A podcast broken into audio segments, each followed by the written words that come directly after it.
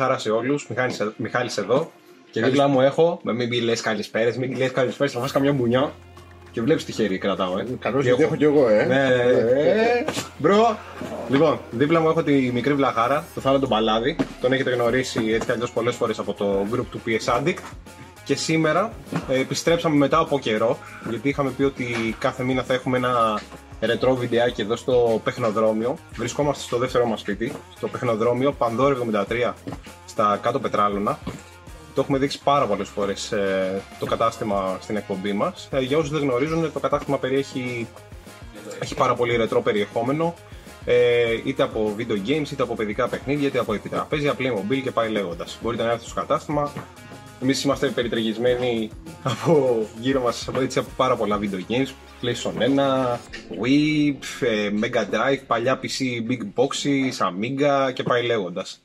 Ε, και σήμερα ήρθαμε να γυρίσουμε το δεύτερο έτσι, επεισόδιο της ρετρό εκπομπής και θα παίξουμε εκτός από μπουνιές, θα παίξουμε και πραγματικές μπουνιές στο Marvel Super Heroes. Εγώ λέω να ξεκινήσουμε, να σε σπάσω το ξύλο. Δεν, δεν μπορώ, δεν μπορώ. Α, με σπάσει το ξύλο γιατί με έχεις πληρώσει πιο πριν να σε αφήσω. Σωστό. Α, ναι, ναι, ναι, γι' αυτό, ναι, γι' αυτό. λοιπόν, νομίζω ξέρεις τα πάντα από κόμπος, ε. Ναι, ναι, εννοείται. εντάξει. Ειδικά το συγκεκριμένο παιχνίδι, έτσι μια μικρή παρένθεση να με αφήσεις να μιλήσω κι εγώ λίγο, Ναι, ναι. γιατί πριν θα με έδερνε. Ε, έχω να το παίξω, το πρωτό παίξα πρώτη ή Δευτέρα γυμνασίου που το είχα νοικιάσει από βίντεο κλαμπ και έχω να το παίξω από τότε. Οπότε καταλαβαίνετε θα γίνει Δεν έχουμε ό,τι κάνει. γίνεται στο Tekken 3 με τον Eddie, ας πούμε, όποιος έπαιρνε Eddie, θα πατάμε ό,τι να είναι και ό,τι βγει, ξέρω. Εμένα ένα δεν έχουμε τέτοιο. κάνει καν practice. Δεν ξέρουμε καν τι θα παίξουμε. Αυτό είναι. Λοιπόν, θα ξεκινήσουμε. Με αυτά τα γάντια δεν μπορούμε Ναι, να δεν παίξουμε. υπάρχει περίπτωση. Αχ, είναι και ζεστά. Λοιπόν, Έλα, συγγνώμη, με ε, σαμποτάρεις, συγγνώμη, με συγγνώμη, σαμποτάρεις. σαμπόταρα. Συγγνώμη. Πάντα press start button λέει. Νομίζω είσαι ο player one, Ε, εσύ. Είμαι ο player 1 γιατί έτσι κι αλλιώς είμαι player 1. Εννοείται. Versus mode. Καλά, θα φας πολύ ξύλο. Σε βλέπω για Spider-Man εσύ, ε. Στάνταρ. Ε, ωραία, ωραία. Τουλάχιστον στον πρώτο γύρο, ναι. ωραία. Θα πάω για Iron Man εγώ.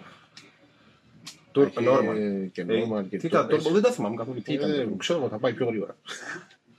Τα πήρες εσύ; Ε, Τι είναι αυτό; Ξέρω εγώ, πιστά. Για Α, ναι. Handicap λέει, ξέρω εγώ. Θες χάντικα από όχι, όσο είναι 4, δεν είναι. Ναι. Οκ, εκεί. Όχι, πώ ήταν έτσι, ωραία. Ε, Τι είναι, μια χαρά, ε, ωραίος, ωραίος. Εντάξει, Για αν έχει συνηθίσει διαφορετικά τώρα. την πλέον. εποχή του, καλός είναι. Marvel Super Heroes. Εν τω μεταξύ το παιχνίδι είναι, αν θέλετε να ψάξετε να το βρείτε, είναι πανάκριβο. Άσχετο, αλλά. Μου ήρθε ρε παιδί μου και ήθελα να το πω. Καλά Ξέρω εγώ. έκανες, καλά έκανες. Πού είναι αυτό, ρε; Showtime. Το- Εσύ ξεκίνησες κιόλας. Πάρτα. Πάρτα. Πάρτα. Πάρτα. Πάρ' και αυτό. Ο, Γιατί πηδάει τόσο πολύ. Πηδίκουλας. Ω, πώς σου φάνηκε. Πώς σου φάνηκε. Πώς σου φάνηκε. Πάρ' και αυτή. Τι κάνεις, πας, ρε; Τι κάνει η τσίτα, ρε; Ου.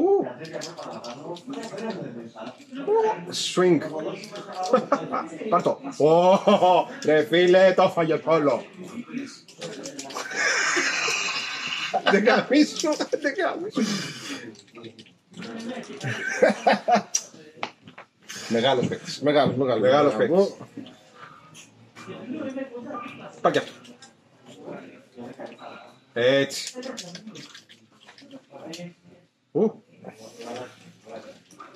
Web... Α, α, α, α, α. Πώς το κάνεις αυτό; Πες μας και μας. Πάρ' το. Ναι μωρέ, έμαθες τώρα και την ασπίδα, ξέρω εγώ και κάνεις και ασπίδα, πάρ' το.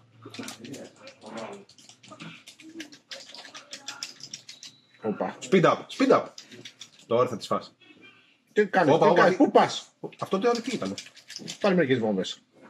Έλα ρε φίλε.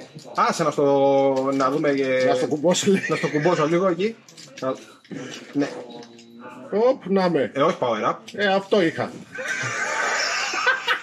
Τι να σου πω και σένα. Έλα ρε.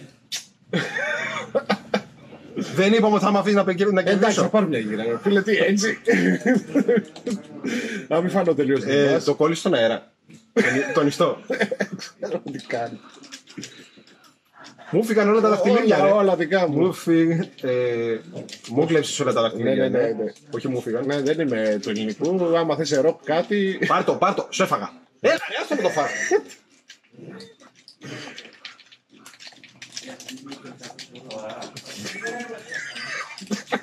Κότο το Θα όλο. τα σπάσουμε τα χειριστήρια, τα πληρώνουμε. Κότο το.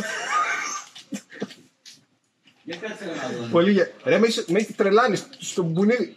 Ρε φίλε, Κάμαν. Ω, τι είναι αυτό; Κάμαν. όχι πρώτον κάνον, προκτών κάνον ήταν αυτό. Ντροπή θα μπει χ Συγγνώμη. στο βίντεο πάνω. Ακατάλληλο. Έχασα Συγγνώμη, μεγάλες. Συγγνώμη. Έχασα. Δεν, δεν ξέρω, κατά λάθος κάτι έγινε. Πάμε για δεύτερο γύρο. Έτοιμος. Έτοιμος, έτοιμος. Εγώ πήρα γκόμενα. Ε, εντάξει. Γιατί είμαι γκομενιάρης. Ε, εγώ την έχω βρει τη δικιά μου ήδη. Και εγώ, αλλά δεν, συ- δεν σημαίνει κάτι. Α, πολύ καλή. Πάρα πολύ καλή.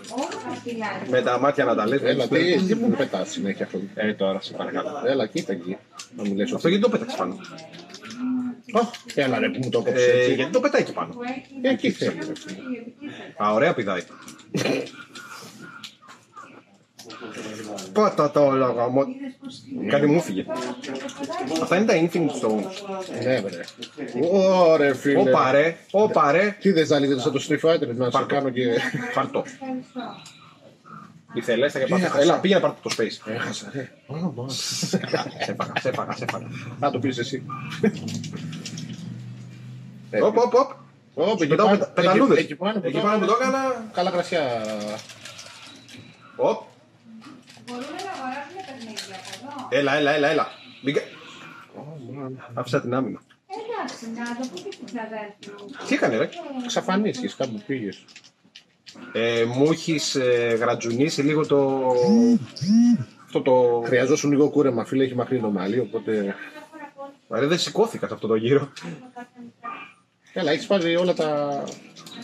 Α, Α, πολύ πες. καλό, πάρα πολύ καλό. Α, life δεν μας coach. χρησιμεύει σε τίποτα. Life- γιατί, Για την πέντε- ώρα. πέντε- Για την ώρα. Τι θα το κάνω. Οπ. Ε, στο πείδημα είμαι γενικά. Την τροπή, ρε. Ε, δεν ξέρω, εγώ μόνο πηδάω από ό,τι βλέπω. Εσύ σκίζεις εκεί με τα νύχια. Ε, τι εντάξει. κάνει ο Wolverine, τόσο καλός είναι. Ε, ρε φίλε. Έλα, εντάξει, κάνει και το Έλα, space, όλα τώρα τα να πήρες, τελειώνουμε. όλα τα πήρες. Έλα, κάτω και αυτό. Και... Αχα. Ε, καλά τώρα, εντάξει, δεν μπορεί να κάνεις και εσύ μια υποχώρηση. Super armor. Super armor. Πάρε και το space. Τι να πω, Α. πού πήγες, τι κάνεις ρε φίλε. Γιατί εξαφανίζουμε, Εξαφανίζεις. εξαφανίζουμε και Εμφανίζεσαι, κάπου θα πέσω. ε, ε, στην αγκαλιά μου. Έλα, σε παρακαλώ, κατέβα κάτω.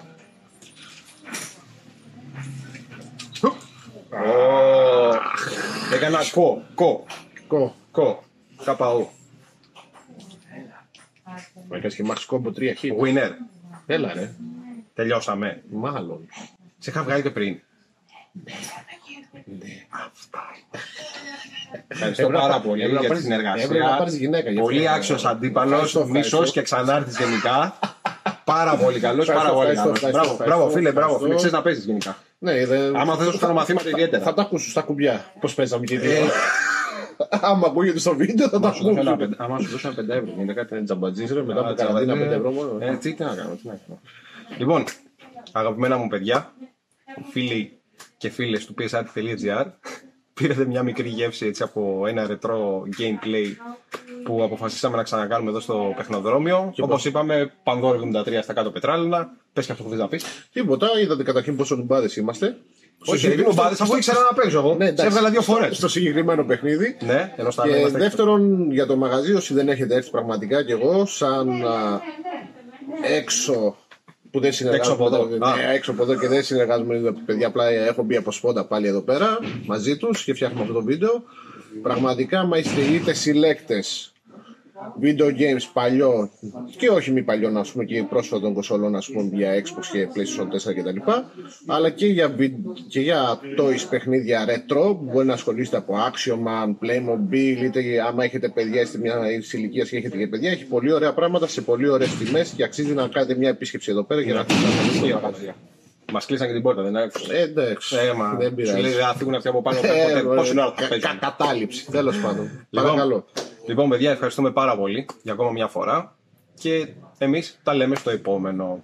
Βασικά, πριν τα πούμε στο επόμενο, θα κάνουμε κάποιο poll για να φέρουμε κάποιο άλλο έτσι παλικάρι όπως εσένα Ναι. να με συνοδεύει εδώ δίπλα να παίζουμε πολύ καλά games του PS1, Mega Drive, Master Ό,τι, System, το ναι, οτιδήποτε. ό,τι έχει. Λοιπόν, φιλιά πάρα πολλά και εμείς τα λέμε.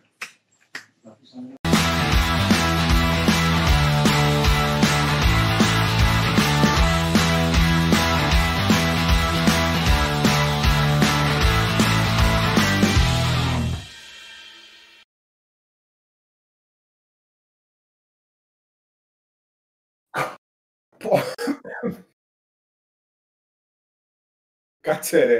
Για να Κάτσε, ανοίξω ρε. τα μικρόφωνα και αυτά. Ωρε φίλε. Τι λέει, καλημέρα, καλησπέρα σε όλους.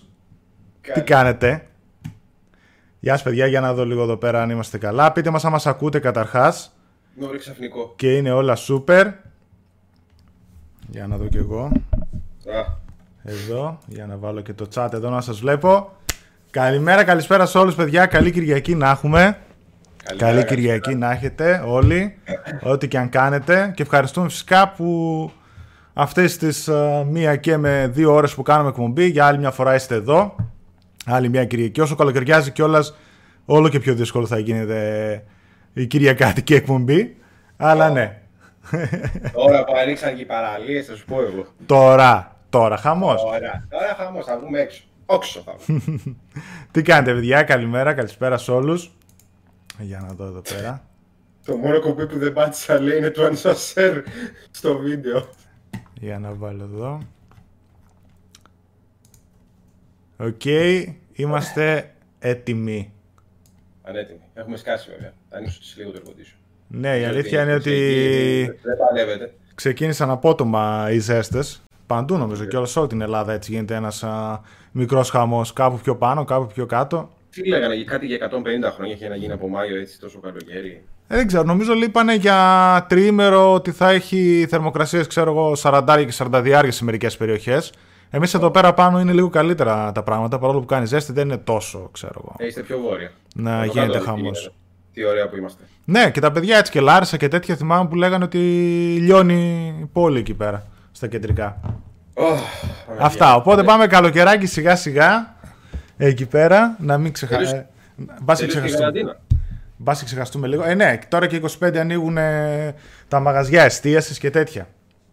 Από ό,τι είδα. Πίνουμε τους καφέδες όπως θέλουμε τώρα. Ούτε Τώρα. κορονοϊού, ούτε τίποτα. Ή σαν, το, Τίποτα α- δεν έχει τώρα. ή σαν το άλλο εκεί στις α, παραλίες που... Τάσου, ευχαριστούμε πάρα πολύ για το donation, φίλε. Ε, μου. να είσαι ναι, καλά, ναι. καλημέρα. Ευχαριστούμε, καλημέρα. Ε, εκεί στις παραλίες που δείχνανε σαν θερμοκήπια που κάνανε σε Α, ορισμένες καλά. που κλείνανε με γύρω-γύρω με πλαστικά. Καλά είσαι. Τι να Θα πεις. πάμε και εμείς plexiglass έτσι εδώ μπροστά. Περίεργες α, Ή θα πάμε στην εποχές. παραλία και θα είναι να μπει, στη, ε, να μπει στη θάλασσα το νούμερο τάδε. Α, ναι. Και γρήγορα, γιατί έτσι. Και καλά, γρήγορα, ναι, εδώ ναι. ήδη περιμένουμε στην ουρά σε κάτι οργανωμένες παραλίες. Κατ' ουρά Φαντάζομαι τι τώρα τι θα γίνει. Κάπως έτσι. Α, ζεστό το νερό, κατευθείαν, εντάξει πες. Ε, ναι. Οπ, ποιος ήρθε από εδώ, ποιος πέρασε από εδώ. Λοιπόν, για να πάμε να μπαίνουμε σιγά σιγά στα της εκπομπής. Ναι. Έχει πραγματάκια να πούμε αρκετά. Γενικότερα, παιδιά, να ξέρετε, καταρχάς, όσοι μπήκατε τώρα στο chat ξανά, καλημέρα, καλησπέρα και ευχαριστούμε που ήρθατε για άλλη μια Κυριακή. Είχε πραγματάκια αυτή η εβδομάδα. Γενικότερα, από αυτή την εβδομάδα και μετά ε, και Ιούνιο θα ξεκινήσουν με αρκετά πραγματάκια να δείχνουν οι εταιρείες. Ήδη έχουν προγραμματίσει πολλές τα διάφορα event τους και ήδη η, όλη η βιομηχανία έχει χτυπήσει τουλάχιστον με ένα-δύο μήνες πίσω και στα events αλλά και γενικότερα στην παραγωγή των παιχνιδιών. Γι' αυτό και θα δούμε events και τον Ιούλιο και τον Αύγουστο. Ήδη για Ιούνιο ακούγεται ότι 4 Ιουνίου θα έχει event ε, η Sony για το PlayStation που θα δείξει πληθώρα από PlayStation 5 παιχνίδια. Έτσι, μιλάμε για κανονικά next gen παιχνίδια 4 Ιουνίου και μετά λένε τον Αύγουστο πάλι θα έχει ξανά State of Play όπου και εκεί θα δείξουν PS5 παιχνίδια σε πιο κλασικό format. Την κονσόλα να δούμε πότε θα τη δούμε, αν θα τη δούμε Δεν τον ξέρω. Ιούνιο ή τον Αύγουστο. Δεν Ε, νομίζω. όχι τώρα, τώρα βγούμε πάλι την παραλία από τη θάλασσα, ξέρω εγώ. Εγώ ε, από ό,τι διαβάζω γενικά λένε ότι θα παίξει ένα teaser απλά τον Ιούνιο. Θα δείξουν παιχνίδια κανονικά και μετά θα αρχίσει το, τον Αύγουστο ότι θα τη δείξουν κανονικά την κονσόλα και θα αρχίσουν και τα pre-orders. Και στην προηγούμενη γενιά, Τα, τα logo. Και στην προηγούμενη γενιά πάλι τα pre-orders είχαν ξεκινήσει Αύγουστο. Οπότε ναι. Ε, έχει το Cyberpunk 11 Ιουνίου. 12 Ιουλίου έχει το Ubisoft Forward που θα δείξει η Ubisoft τα δικά της παιχνίδια. Και μετά κάπου Ιούλιο, χωρίς να πούμε συγκεκριμένη ημερομηνία, έχει event και το Xbox, όπου θα δείξει και εκεί τα δικά του, τα first party παιχνίδια, τα αποκλειστικά, που εκεί πέρα ας πούμε θα δούμε και πιο next gen πράγματα. Οπότε βλέπετε ότι τραβήχτηκε όλο το καλοκαίρι. Και μάλιστα και τέλει θα έχει και την ψηφιακή Gamescom που γίνεται κανονικά πλέον θα γίνει ψηφιακά. Όλο το καλοκαίρι θα πάει έτσι. Και κάποτε Ιούλιο-Αύγουστο δεν βλέπουμε τίποτα. Ούτε καν κυκλοφορίες. Ενώ τώρα και οι κυκλοφορίες θα δούμε μεγάλες. Πήγε και τον Ghost του Σίμα, το Paper Mario που είναι 17 Ιουλίου. Και πόσα event κάθε λίγο και λιγάκι. Οπότε ναι, θα έχουμε να ασχολούμαστε. Ναι, ναι. Το γεμίζουν το καλοκαίρι παρόλο που δεν θεωρείται η ιδανικότερη περίοδος για τέτοια πράγματα. Αλλά θέλοντας και εμεί, γιατί μετά από εξάμεινο, τελευταίο τέλος πάντων εξάμεινο, τελευταίους μήνες από το Αύγουστο, Σεπτέμβρη και μετά, όλα θα δουλεύουν φόρτσα. Δηλαδή θα βγαίνουν τα παιχνίδια το ένα μετά το άλλο, τα μεγάλα. Θα περιμένουμε τις κονσόλες μήνα με το μήνα. Next gen, πάει λέγοντας. Ε, όλα και κάτι θα δείχνουν, ναι, σίγουρα. Και θα πρέπει να ξεκινήσει και full το promotion. Τα πάντα σε παιχνίδια που θα βγουν εκείνη την περίοδο, οι επόμενες κονσόλες, τα next gen παιχνίδια, promotion, νέα trailers, ναι, νέα διαφημιστικά. Αυτό που είπανε, παιδιά, είπαν ότι γενικότερα τα παιχνίδια τώρα που είναι στα κοντά δεν πολύ επηρεάστηκαν α, τόσο πολύ. Χτυπήσαν μεν πίσω, αλλά επειδή ήταν κενό το καλοκαίρι από Σεπτέμβρη και μετά έχουν προλάβει να καλύψουν το κενό, οπότε δεν αναμένεται άλλη καθυστέρηση. Γιατί πάνω κάτω ήταν και κοντά στην α, ολοκλήρωσή τους. Α το πούμε έτσι. Α, αυτά που θα χτυπηθούν αρκετά είναι αυτά που ήταν να κυκλοφορήσουν αρχές του 2021. Γιατί αυτά ήταν σε αυτή τη φάση τώρα που κάνανε motion capture στα studios ή γράφανε το soundtrack. Οπότε αυτά που κλείσανε δεν μπορούν να βρεθούν όλοι μαζί οι εργαζόμενοι που αναγκαστικά πρέπει να βρεθούν όλοι μαζί για να κάνουν αυτές τις εργασίες. Όσοι τις είχαν ολοκληρώσει μπορούν να προχωράνε σε άλλα, αλλά όσοι είχαν μείνει πίσω ή τέλος πάντων κάνανε αυτά τα πράγματα θα χτυπήσουν πίσω. Οπότε αρχές του 2021 μπορεί εκεί πέρα παιχνίδια που είτε δεν τα ξέρουν να τα κυκλοφορήσουν, είτε υπολογίζαν να τα κυκλοφορήσουν, πολύ πιθανό να πάνε ακόμα πιο πίσω. Για να μπούμε λίγο στην ιδιοσιογραφία. Ναι, επίσης δεν έχουμε και καθόλου ανακοίνωση από Nintendo. Μέχρι πριν από λίγες μέρες δεν είχε πει τίποτα για το δεύτερο εξάμεινο του 2020, τι θα κυκλοφορήσει. Και ξαφνικά έβγαλε τρέιλερ Paper Mario, ε, το καινούριο που βγάζουν. Ε, Πώς λέγεται, Origami. Origami. Origami κάτι, ναι, είναι το στυλ του έτσι σαν Origami. Γενικότερα το Paper Mario έχει αυτό το χάρτινο στυλ σαν το Terraway. Ναι, Αν και το Paper Mario ήταν πριν από το Terraway, τέλος πάντων το λέω για όσους δεν ξέρουν από Nintendo. Ε, και τώρα είναι σχεδιασμένοι σαν origami, έτσι, διπλωμένοι χαρακτήρες. Καλό, έτσι, φαίνεται καλούτσικο παιχνιδάκι. ίδια ημερομηνία με τον Ghost of Tsushima βγαίνει. Βέβαια, διαφορετικά κοινά, διαφορετικές κονσόλες, exclusives και τα δύο. Ναι, εντάξει. Όπως εμείς περιμένουμε ξέρω εγώ, τον Ghost, έτσι θα περιμένουν ε, Ναι. και οι φίλοι της Nintendo το Paper. Και δεν έχει πει και τίποτα άλλο γιατί και η Nintendo αναμένεται ότι αυτή τη χρονιά, σύμφωνα με τις φήμες, ότι θα δώσει και τα remastered παιχνίδια Mario προηγούμενων κονσολών που είχαν και το 3D, Ξέρω. και το 3D, καλά εννοείται, και το 3D Ναι. World του Wii U, το οποίο ήταν καλούτσικο παιχνιδάκι Ωραίο. και μετά θα βγάλει και μια συλλογή με τα Galaxy, το Sunshine και το 64. Τώρα μαζί. είδα που το είχε πάρει και ο Φίλιππος. Βγήκε ένα καινούριο, είναι παλιό, είναι δεν ξέρω. Δεν έχω τώρα Nintendo ε, κονσόλα. Ένα Mario Bros. U. Καινούριο είναι αυτό, τι είναι αυτό; Ήταν στο Είναι Wii το U. Ήταν Α, Wii το U. Super Mario αυτό είναι. Και κα... Όχι, αυτό είναι το Bros που βγάλανε, όχι το 3D που είχαν. Αυτό που παίζει έως τετραπλό. Ήταν το Wii U και το κάνανε port και στο Switch. Από την αρχή ακόμα έχει βγει εδώ και. Τέλος πάντων, βγήκε αρχές του Switch.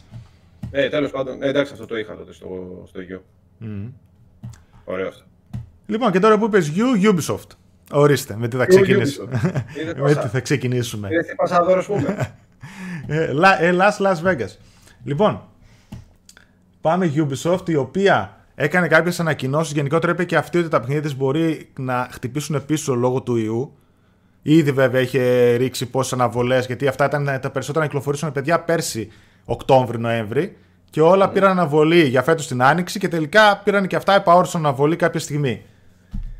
Τέλος πάντων, αυτό που ανακοίνωσε είναι ότι για το επόμενο οικονομικό έτος, μέχρι 31 Μαρτίου του 2021 δηλαδή, η εταιρεία σκοπεύει να κυκλοφορήσει 5 μεγάλους τίτλους, με την υποσημείωση ότι και πάλι μπορεί ο κορονοϊός να σε κάποια πράγματα να τους καθυστερήσει.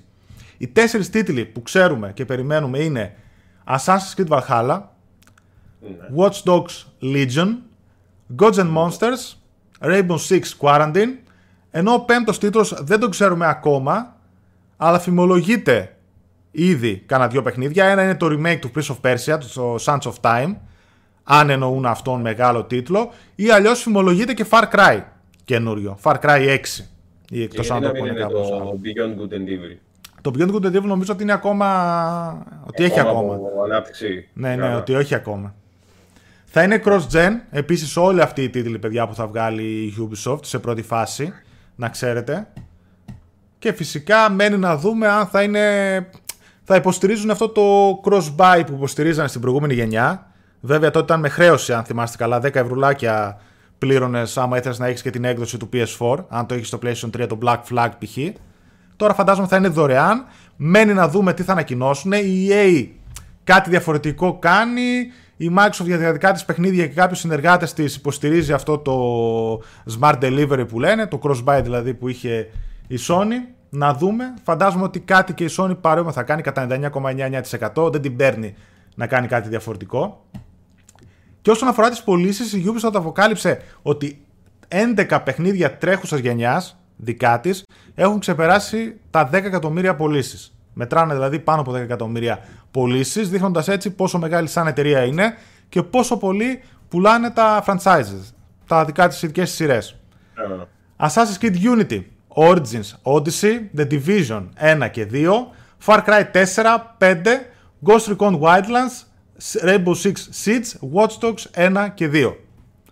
Πούλησαν πάνω από 10 εκατομμύρια, δεν ξέρω, μπορεί να πούλησαν κάποιοι ας πούμε 10,5, κάποιοι μπορεί να πήγαν 15, αλλά Ε, εντάξει. πάνω από Φάσε. 10 όλα. Τη, γλί, τη γλίτωσε σε εισαγωγικά. Δεν τα πήγε καλά δηλαδή. Ε, Syndicate, Εντάξει. Ναι. το οποίο οκ. είχε βγει. ο- ήταν το πρώτο. Όχι, συγγνώμη, το Unity ήταν το πρώτο Next Gen.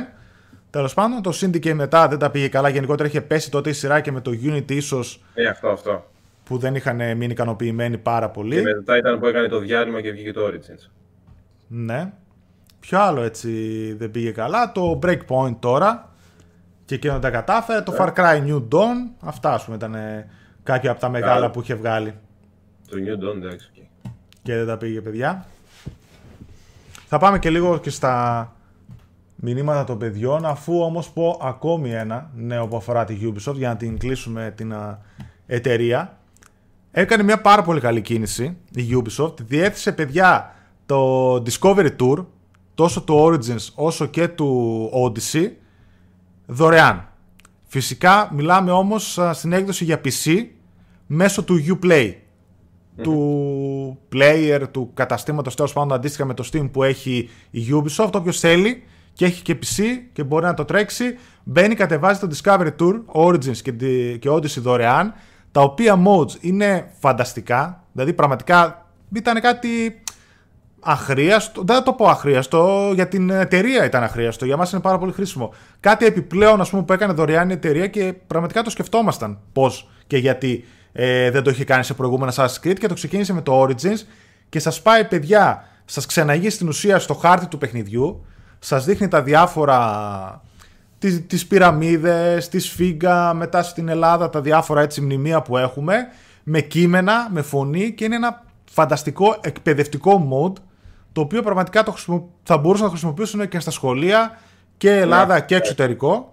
Ο, ο Μιχάλης ο Μετζιανίδης, ο καθηγητής που είναι στο ραδιόφωνο που μιλάμε από τα Γιάννενα, το χρησιμοποιεί στο σχολείο στους μαθητές το Discovery Mode και τα προηγούμενα Assassin's Creed παιχνίδια που δεν είχαν κάνανε tour γενικότερα στους χάρτες και λέγαμε γιατί δεν είχε ένα non-lethal mode να μην μπορείς να σκοτώνεις ρε παιδί μου, να βλέπεις απλά τους χάρτες. Οπότε είναι μια πολύ καλή κίνηση από την Ubisoft. Και για να πάω λίγο και στο chat Ωραίο ήταν αυτό, ναι. των παιδιών. Έχει παιδιά πάρα πολύ υλικό, να ξέρετε, για παιχνίδια. Υπάρχει δηλαδή κάθε μήνα όλο και κάτι θα έχετε να παίξετε. Είτε μιλάμε αποκλειστικό για εμάς τους uh, PlayStation είτε για third party τα οποία και εκείνα θα έχουν πάρα πολύ καλές κυκλοφορίες. Και φυσικά μιλάμε από Σεπτέμβριο που θα γίνει χαμός. Μέχρι next gen, ας αφήσετε που τα περισσότερα next gen θα είναι cross gen, οπότε πολύ πιθανό να τα παίξετε στις τωρινές κονσόλες και να μην χρειάζεται να πάτε στην επόμενη. Λίγα παιχνίδια θα είναι αποκλειστικά στην αρχή. Ναι, βλέ- βλέπω τα παιδιά που λένε τα... για τα παιχνίδια, χαμός. Αυτό εδώ πέρα που λέει ο Τάσος, Θα προλάβουμε λέει, να κάνουμε προ- παραγγελία για PS5 που θα έχει μικρή διαθεσιμότητα κονσολών. Αυτό είναι ένα καλό ερώτημα γιατί γενικότερα από ό,τι είδα υπολογίζουν παιδιά. Αυτό γίνεται ως συνήθως. Πάντα να ξέρετε ότι η επόμενη γενιά κάθε φορά που έρχεται παίρνει δυνατά μπροστά όχι από το πρώτο χρόνο κυκλοφορίας της, αλλά από το δεύτερο. Και σε παιχνίδια και σε πωλήσεις. Π.χ. υπολογίζουν για το PlayStation 5 ότι έχει δώσει Sony και σε πωλήσεις και διαθεσιμότητα να υπάρχει για τον πρώτο χρόνο ε, 6 εκατομμύρια Ναι. κονσόλες, έτσι. Και μετά λένε ότι μέχρι τον επόμενο χρόνο θα πάει στα 21 εκατομμύρια πωλήσεις κονσολών. Αυτό είναι λογικό, αν και πιστεύω ότι ίσως λίγο να είναι το νούμερο, να μας ακούγεται έστω λίγο το νούμερο τα, πρω- τα 6 εκατομμύρια, γιατί πρώτον πολλοί δεν θα τρέξουν να αγοράσουν κατευθείαν day one την next gen κονσόλα από τη στιγμή που πολλά παιχνίδια θα βγαίνουν cross gen, της Ubisoft, της Activision, τα Call of Duty, όλα αυτά θα βγαίνουν cross gen. Οπότε από την επόμενη χρονιά που θα αρχίσουν να γίνονται μόνο αποκλειστικά σε next gen μηχανήματα, τότε θα τρέξει ο περισσότερος ο κόσμος. Και φυσικά το αυξημένο κόστος που αναμένουμε να έχουν οι καινούργιες κονσόλες και λίγο με τον ιό που χτυπήσανε πίσω. Επίσης, ας πούμε, διάβασα και για το Xbox, το οποίο αναφέρεται ότι έχει μπει από ένα γαλλικό μέσο, το είδα, αναφέρεται ότι έχει μπει ήδη στην παραγωγή.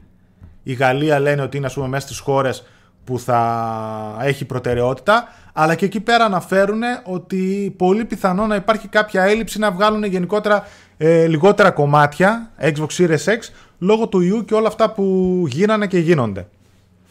ναι. Οπότε ένα περίεργο θέμα και θα δούμε φυσικά όλο αυτό γιατί θέλανε και παγκόσμιο launch να κάνουν στο PlayStation 5 παντού στην ίδια ημερομηνία να κυκλοφορήσει. Αυτό είναι ένα ερώτημα το αν θα το καταφέρουν και ακόμα αν θα το καταφέρουν τι διαθεσιμότητα θα υπάρχει. Π.χ. η Ελλάδα. Όταν το PlayStation 4 που δεν έχει τέτοια προβλήματα έχει εξαντληθεί στην Ελλάδα για κανένα μήνα, όταν είχε βγει τότε 13 Δεκεμβρίου, αν θυμάμαι καλά, το ξαναβρίσκεις μετά από μέσα Ιανουάριο. Οπότε Αλήθεια τι θα φέρουνε. Καλό θα ήταν άμα βγουν τα pre-orders, όσοι είστε σίγουροι για την αγορά σας, έχετε τα λεφτά και το θέλετε, χτυπήστε από pre-orders, γιατί αν περιμένετε εκείνη την ώρα άμα το, το δείτε στο κατάστημα, Ω, δεν υπάρχει περίπτωση. ε, ίσως να είναι λίγο δύσκολα τα πράγματα, παιδιά. Και εγώ το PS4 το είχα κάνει pre-order τότε, θυμάμαι, από Κοτσόβολο, που για κάποιο λόγο είχε κάνει προσφορά και το είχα πάρει 40 ή 60 ευρώ φθηνότερα. Κάπως Και έτσι πολύ, νομίζω. πολύ πιθανόν σε κάθε κατάστημα ότι η κονσόλα βγει για εκθεσιακή, πώς το λένε, ε, για την εκθεσιακή ματιά ας πούμε, του καταναλωτή, να είναι ήδη pre-order απλά να μην έχουν χώρο που να το βάλουν. Και να σου πει ότι δεν μπορείς να το πάρεις γιατί μπορεί να είναι του Παρασκευά ήδη. Ναι, ναι. Ναι, θα μπορεί να είναι ήδη πιασμένα. Και κάποιοι, Ναι. ας πούμε, να έχουν ένα για τη βιτρίνα μόνο κουτί, Ναι, ναι, ξέρω ναι, εγώ. ναι, ναι. Τίποτα. Για να, Αλλά πάμε. πολλές φορές γίνονται αυτά. για να πάμε και λίγο στα μηνύματα των παιδιών, πριν πάμε παρακάτω. Το unannounced game της Ubi λέει πιστεύω θα είναι ένα Far Cry. Μακάρι να είναι Prince of Persia και θα είναι μια όμορφη έκπληξη. Όχι, Μακάρι να είναι κανένα πρίζο πέρυσι και να μην είναι Far Cry, η αλήθεια είναι. ε, ναι, εντάξει. Η αλήθεια είναι ότι βγάζουν κάθε χρόνο, οπότε ναι, δεν ξέρω τι και πώς. Ειδικά με το 5 και το New Dawn ήταν. Θα το πούμε Θα για πούμε το Ghost Angel παρακάτω, θα το σχολιάσουμε μια χαρά. Θα έχει τη δική του ώρα εκεί πέρα.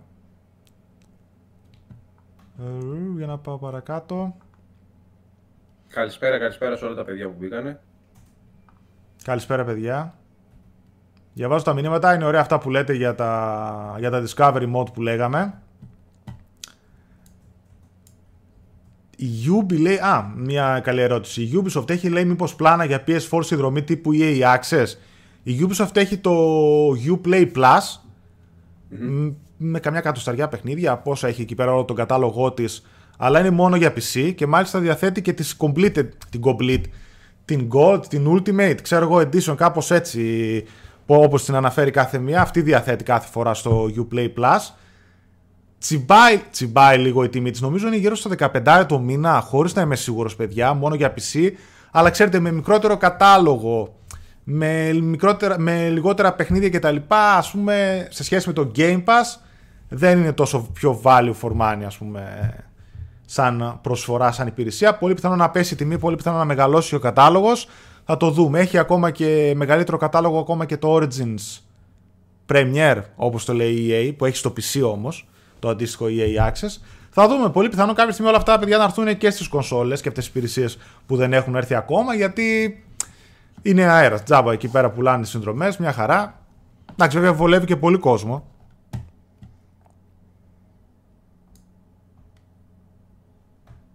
Δεν βλέπω για μακριά. Είσαι τι φλαγκάς; Ε, τι φλάγκας. Δεν πρέπει να κάνω έτσι για να δω τα, τα μηνύματα. Για να δω. Το Elden Ring, παιδιά, πότε θα το δούμε, κανένας δεν ξέρει.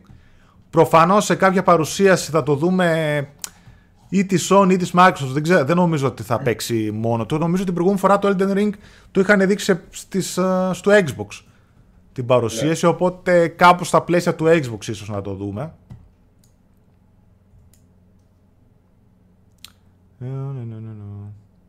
Αν η Sony λέει διαθέτει το Play τον Οκτώβριο, πάμε για lockdown τον Νοέμβριο. ναι. Θα τα πούμε παιδιά και για τα Mafia και για όλα αυτά. Λοιπόν, πάμε παρακάτω. Έφτασα στα μήνυματά σας. Master Boy 18 ευρώ. Ε, το έχει νομίζω έκπτωση στο PS Store. Πάντως τώρα που είπαμε για έκπτωση ακριβώς πέσατε μέσα στο επόμενο θέμα που θα πούμε. Βέβαια πολύ πιθανό να το έχετε πάρει χαμπάρι αλλά το αναφέρω γιατί έγινε χαμός.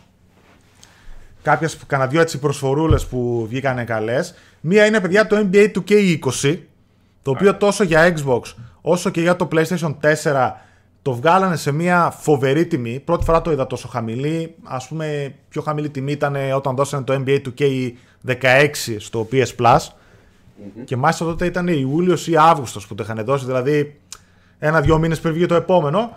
Αυτό που δώσανε, παιδιά, ήταν το NBA 2K20 στα 5 ευρώ, 4,99. Ισχύει μέχρι 21 Μαΐου, οπότε όσοι ενδιαφέρεστε, τυχόν δεν το πήρατε χαμπάρι, προλαβαίνετε ακόμα με 5 βρουλάκια να πάρετε τον καλύτερο εξομοιωτή μπάσκετ που κυκλοφορεί εκεί πέρα έξω, το οποίο έχει πάρει τα πάνω του μάλιστα και σε παίκτες και γενικότερα και σε αγορές, γιατί με το Last Dance που βγήκε στο Netflix που αφορά τους uh, Chicago Bulls την περίοδο του 98 και Michael Jordan κτλ. Η κλασική ομάδα και ο Jordan που υπάρχει μέσα στο NBA του και έχει πάρει πάρα πολύ τα πάνω του. 135% είχε πάρει ε, τα πάνω του το παιχνίδι στο να επιλέγουν τις κλασικές ομάδες των Bulls. Οπότε είναι 5 βρουλάκια είναι τζάμπα. Σε όσοι ασχολείστε και δεν ασχολείστε, να μου πεις γιατί δεν το δώσαν στο Plus. Θα μπορούσαν να το δώσουν στο Plus αυτό το μήνα κιόλας, να δίνανε Farming Simulator, να δίνανε και το NBA του. Καλά, ναι, ναι, ναι, ναι, ισχύει αυτό. Βέβαια κάπου διάβασα ότι το δίνουν και 5. Δεν ξέρω αν ισχύει. Mm. Ότι το δώσανε 5 ευρώ γιατί κλείνουν οι σερβερ το 21. Εντάξει, αυτό κάθε φορά νομίζω ισχύει, αλλά. Εντάξει, τώρα. Ξέρω, Κοίτα, κάθε φορά, δηλαδή τώρα δεν νομίζω ότι π.χ. το NBA του K16 έχει ανοιχτούς τους servers. Κάθε φορά θα κλείνουν τους επόμενους, άμα ισχύει αυτό. Αλλά ακόμα και έτσι να είναι, εντάξει, θεωρώ ότι με 5 ευρώ, αν είναι να παίξεις 1,5 χρόνο, ε, εντάξει, και κλάψεις τα λεφτά σου στο τέλος, νομίζω ότι είναι λίγο περίεργο. Τώρα δεν θα κλάψουν τα 5 ευρώ μετά από 1,5 χρόνο, άμα θέλουμε να μπούμε online και είναι κλειστοί οι servers. Στο μέχρι, τότε, έχει βγει 3 ευρώ. μέχρι τότε θα έχει βγει 5 ευρώ το NBA του K21, ας πούμε. Ω, καλά είσαι, δεν, δεν το συζητώ αυτό. Α, στο One είναι ακόμα πιο χαμηλό. Δεν ξέρω τώρα λέει ο Post Fire Release το One έχει 2,99 νομίζω. Μπορεί, παιδιά, δεν είμαι σίγουρος. Ήξερα, ότι, ήξερα ότι είναι και, ε. είναι και προσφορά εκεί. Προφανώς είναι επιλογή της εταιρείας γιατί το να μπει στο Plus στο Gold τα βρίσκουν μεταξύ τους εκεί πέρα. Προφανώς τώρα έκανε μια προσφορά η εταιρεία, σου λέει να ράξω και ό,τι είναι. Έτσι κι αλλιώς ένα τρίμηνο θα βγει το καινούργιο. Χαμός, χαμός. Mm. Το πάρουν όλοι. Τι, παιχνίδι τζάμπα. Ναι, ναι, ναι. Όχι, ναι, εντάξει. Το... Ναι, εντάξει, okay. Ε, παιδιά, την μπλούζα μου την έχουν στείλει από την Sony από το Λονδίνο, είναι official. official. Τότε που, είχα, που είχαμε community manager Έλληνες και υπήρχε και το forum του PlayStation. Ε, έχω... Ε, γενικά, τέλος πάντων, τα παιδιά τα γνώριζα και μου στέλνανε διάφορα πραγματάκια από τη Sony. Οπότε δεν μπορείτε να την βρείτε δυστυχώς κάπου. Πάω παρακάτω, παιδιά. Άλλη μια προσφορούλα που χτυπήθηκε. Εντάξει, αυτό προφανώς το παιχνίδι δεν είναι τόσο διάσημο και γνωστό. Λέγκο Ninjago. Ninjago. Ναι, φίλε. Ninjago, ε. Ninjago. Lego Ninjago Movie Video Game. αυτό, παιδιά, πάλι επίσης στο, στο PlayStation Store μπορείτε να το βρείτε δωρεάν μέχρι και 21 Μαΐου. Ευχαριστούμε. Κανονικά δωρεάν μένει σε εσάς. Είναι προσφορά της uh, Warner Bros. Σε Xbox. Για μένα δουλεύουν. Ναι, ναι. Σε Xbox, PlayStation και PC, επαναλαμβάνω μέχρι 21 Μαΐου, ένα περίεργο πράγμα, το σχολιάσαμε και στο, σχολιάσαμε και στο Facebook group νομίζω, κάπου εκεί πέρα, ε, αυτό το εξής παράπονο, δηλαδή η Nintendo ρε παιδί μου να δώσει ένα παιχνίδι ή έστω μια εταιρεία να δώσει κάτι στο Switch. δηλαδή έλεγα, Μου στέλναν μήνυμα παιδιά Τι με είκοσι. φωτογραφίες, ξέρω εγώ, παιχνίδια του Lego Ninjago που έχει 60 ευρώ στο Switch, ξέρω εγώ, και εδώ το παίρνουν δωρεάν ή το NBA του και, και έλεγα, λέω, η Nintendo, λέω, κάτω να πέσεις, νερό δεν θα σου δώσει. Λέω να Όχι, πεθαίνεις. κάνει. Πλάκα μου Όχι, κάνει. κάνει. Από τον ε- εποχή NES είναι έτσι η Nintendo τώρα. Υπάρχει, υπάρχει. Θα Το αρχίσει. υπόλοιπο θα σου, ζητήσει, θα σου ζητήσει τη χειρότερη, το πιο κάτω που μπορώ να πέσω. Δεν μπορώ να πέσω πιο κάτω, 10 ευρώ Δεν τουλάχιστον. βγαίνω, δεν βγαίνω. Δεν βγαίνω, βγαίνω. λέει. Τέλος πάντων, δεν ξέρω τι κάνουν. Τώρα αυτό είναι και third party, οπότε κάπου κάποιο πρόβλημα δεν υπάρχει, δεν τα βρίσκουν. Δεν ξέρω τι ζόρι τραβάνε. Πάντως είναι πολύ μεγάλο μείον. Δηλαδή, αν σκεφτείς ότι δεν θα πω παιχνίδια τη Sony που έδωσε για κορονοϊό δωρεάν κτλ. Αλλά κατά καιρούς κάποιες προσφορές που υπάρχουν από third party, όπως Ε, το όντως. NBA 2K τώρα, όπως αυτό το λέγω Ninjago, δεν τις έχουν οι, οι, οι δεν κάνει τεντάκιδες, τίποτα. ρε παιδί μου. Δεν, Δεν έχει μπαίνουν. κάνει και εκεί πέρα. τίποτα μέσω κορονοϊού, σωστά, έτσι, είχε κάνει κάτι. Από εδώ είναι κομμένα τα χέρια, βέβαια, έκανε Α, συγγνώμη, κάτι. συγγνώμη, ε, συγγνώμη, συγγνώμη. 33% έκπτωση σε παιχνίδια διετίας. Εκεί πέρα, κάτω από Εσύ όμως το είσαι και Nintendo fan. Πιο πολύ από Είμαι, αλλά είπαμε ότι το ζόρι είναι αυτό. Το ότι κοστίζει πάρα πολύ, ρε παιδί μου, να αγαπάς την Nintendo, κατάλαβες; Καμία Ε, παιδί σχέση μου, εντάξει. με το Και κόστος εμένα, που μα. έχει του Και εμένα PlayStation. μου αρέσει, άσχετο που δεν έχω πάρει ακόμα το Switch και τα σχετικά, αλλά ε, μου είναι τσιμπημένη. Θα μου πεις, εσύ πας και παίρνεις όλες τις μαλακίες, ξέρω πώ και δεν έχεις πάρει ένα Nintendo. Ε, δεν ξέρω, ρε φίλε. Γιατί όταν είχα πάρει το Wii U, το μετάνιωσα μετά από ένα χρόνο. Δεν ξέρω γιατί. Ε, κοίτα, είναι πολύ τσιμπημένη, είπαμε. Στα παιχνίδια της, στα first party ειδικά, τσιμπάει πάρα πολύ. Και δεν τσιμπάει μόνο στα third party, αλλά και στα remasters, Και να σου πω. Δεν θα σου πω third party, που και εκεί είναι κάνα ξανά 60 ευρώ. Στα remasters, ας πούμε, πάλι κοστολογεί 45 ευρώ αν είναι καλή της μέρα, αλλιώς πάλι 50 και 60. Πήγε το Burnout Paradise που θα βγει το remaster τώρα και εκείνο το κοπανάει στο κεφάλι. Και στα Xbox Δηλαδή- One και τα λοιπά κάνει 15 και όταν βγήκε να έκανε δεν ξέρω πώς. Ε, 30 ξέρω εγώ. Ναι. Δηλαδή, άμα είχε μια καλή βραδιά η Nintendo. Και μόνο δεν, τότε, μα δεν, κι αν. δεν πέφτουν οι τιμές κιόλας. Δηλαδή, να δεν πεις σου ότι κάνει πέφτουν σε τίποτα. εκτός, αυτό με ζορίζει. Δεν είναι μόνο αυτό, είναι και. Έχεις ψάξει καθόλου used να δεις πώς είναι οι τιμές. 40. Ναι, τα ξέρω, αφού εγώ μόνο γιους παίρνω, σχεδόν. Και εκείνο νόημα. όταν Τι μιλά... νόημα έχει. Τέλος πάντων, είναι ακριβό και πάλι. Ναι, ναι, τα first party κάτω από 40 γιους, άμα πάρεις το θεωρείς επιτυχία. Το θεωρείς Ω, ευκαιρία. καλά είσαι. Καλά είσαι. Το πήρα προσφορά, ξέρω εγώ. Ήμουν κολόφαρτος. 50 ευρώ. Ναι, παιδιά, στο PlayStation Store το έχει δωρεάν, το Lego Ninjago, να ξέρετε. PC Store, PlayStation Store και Xbox uh, Store, κανονικά. Για να Ναι. πάω παρακάτω. Το μεταξύ το έχω βάλει ακόμα στο library. Δεν το έχω κατεβάσει. Η αλήθεια είναι. Μετά, πάλι έτσι σε εισαγωγικά προσφορά αυτό. Όσοι είχατε EA Access, επειδή ξέρω ότι συζητήσαμε τον τελευταίο καιρό και με το βιντεάκι που έκανα στο κανάλι και πολύ ενδιαφερθήκατε και βάλατε ίσως για πρώτη φορά ή να το μάθετε τώρα, μπήκε το FIFA 20. Γενικότερα το EA Access και η βιβλιοθήκη που κρατάει εκεί πέρα η EA, να θυμίσω είναι 4 ευρώ το μήνα, 25 ευρώ το χρόνο για διάφορα παιχνίδια που έχει δικά της.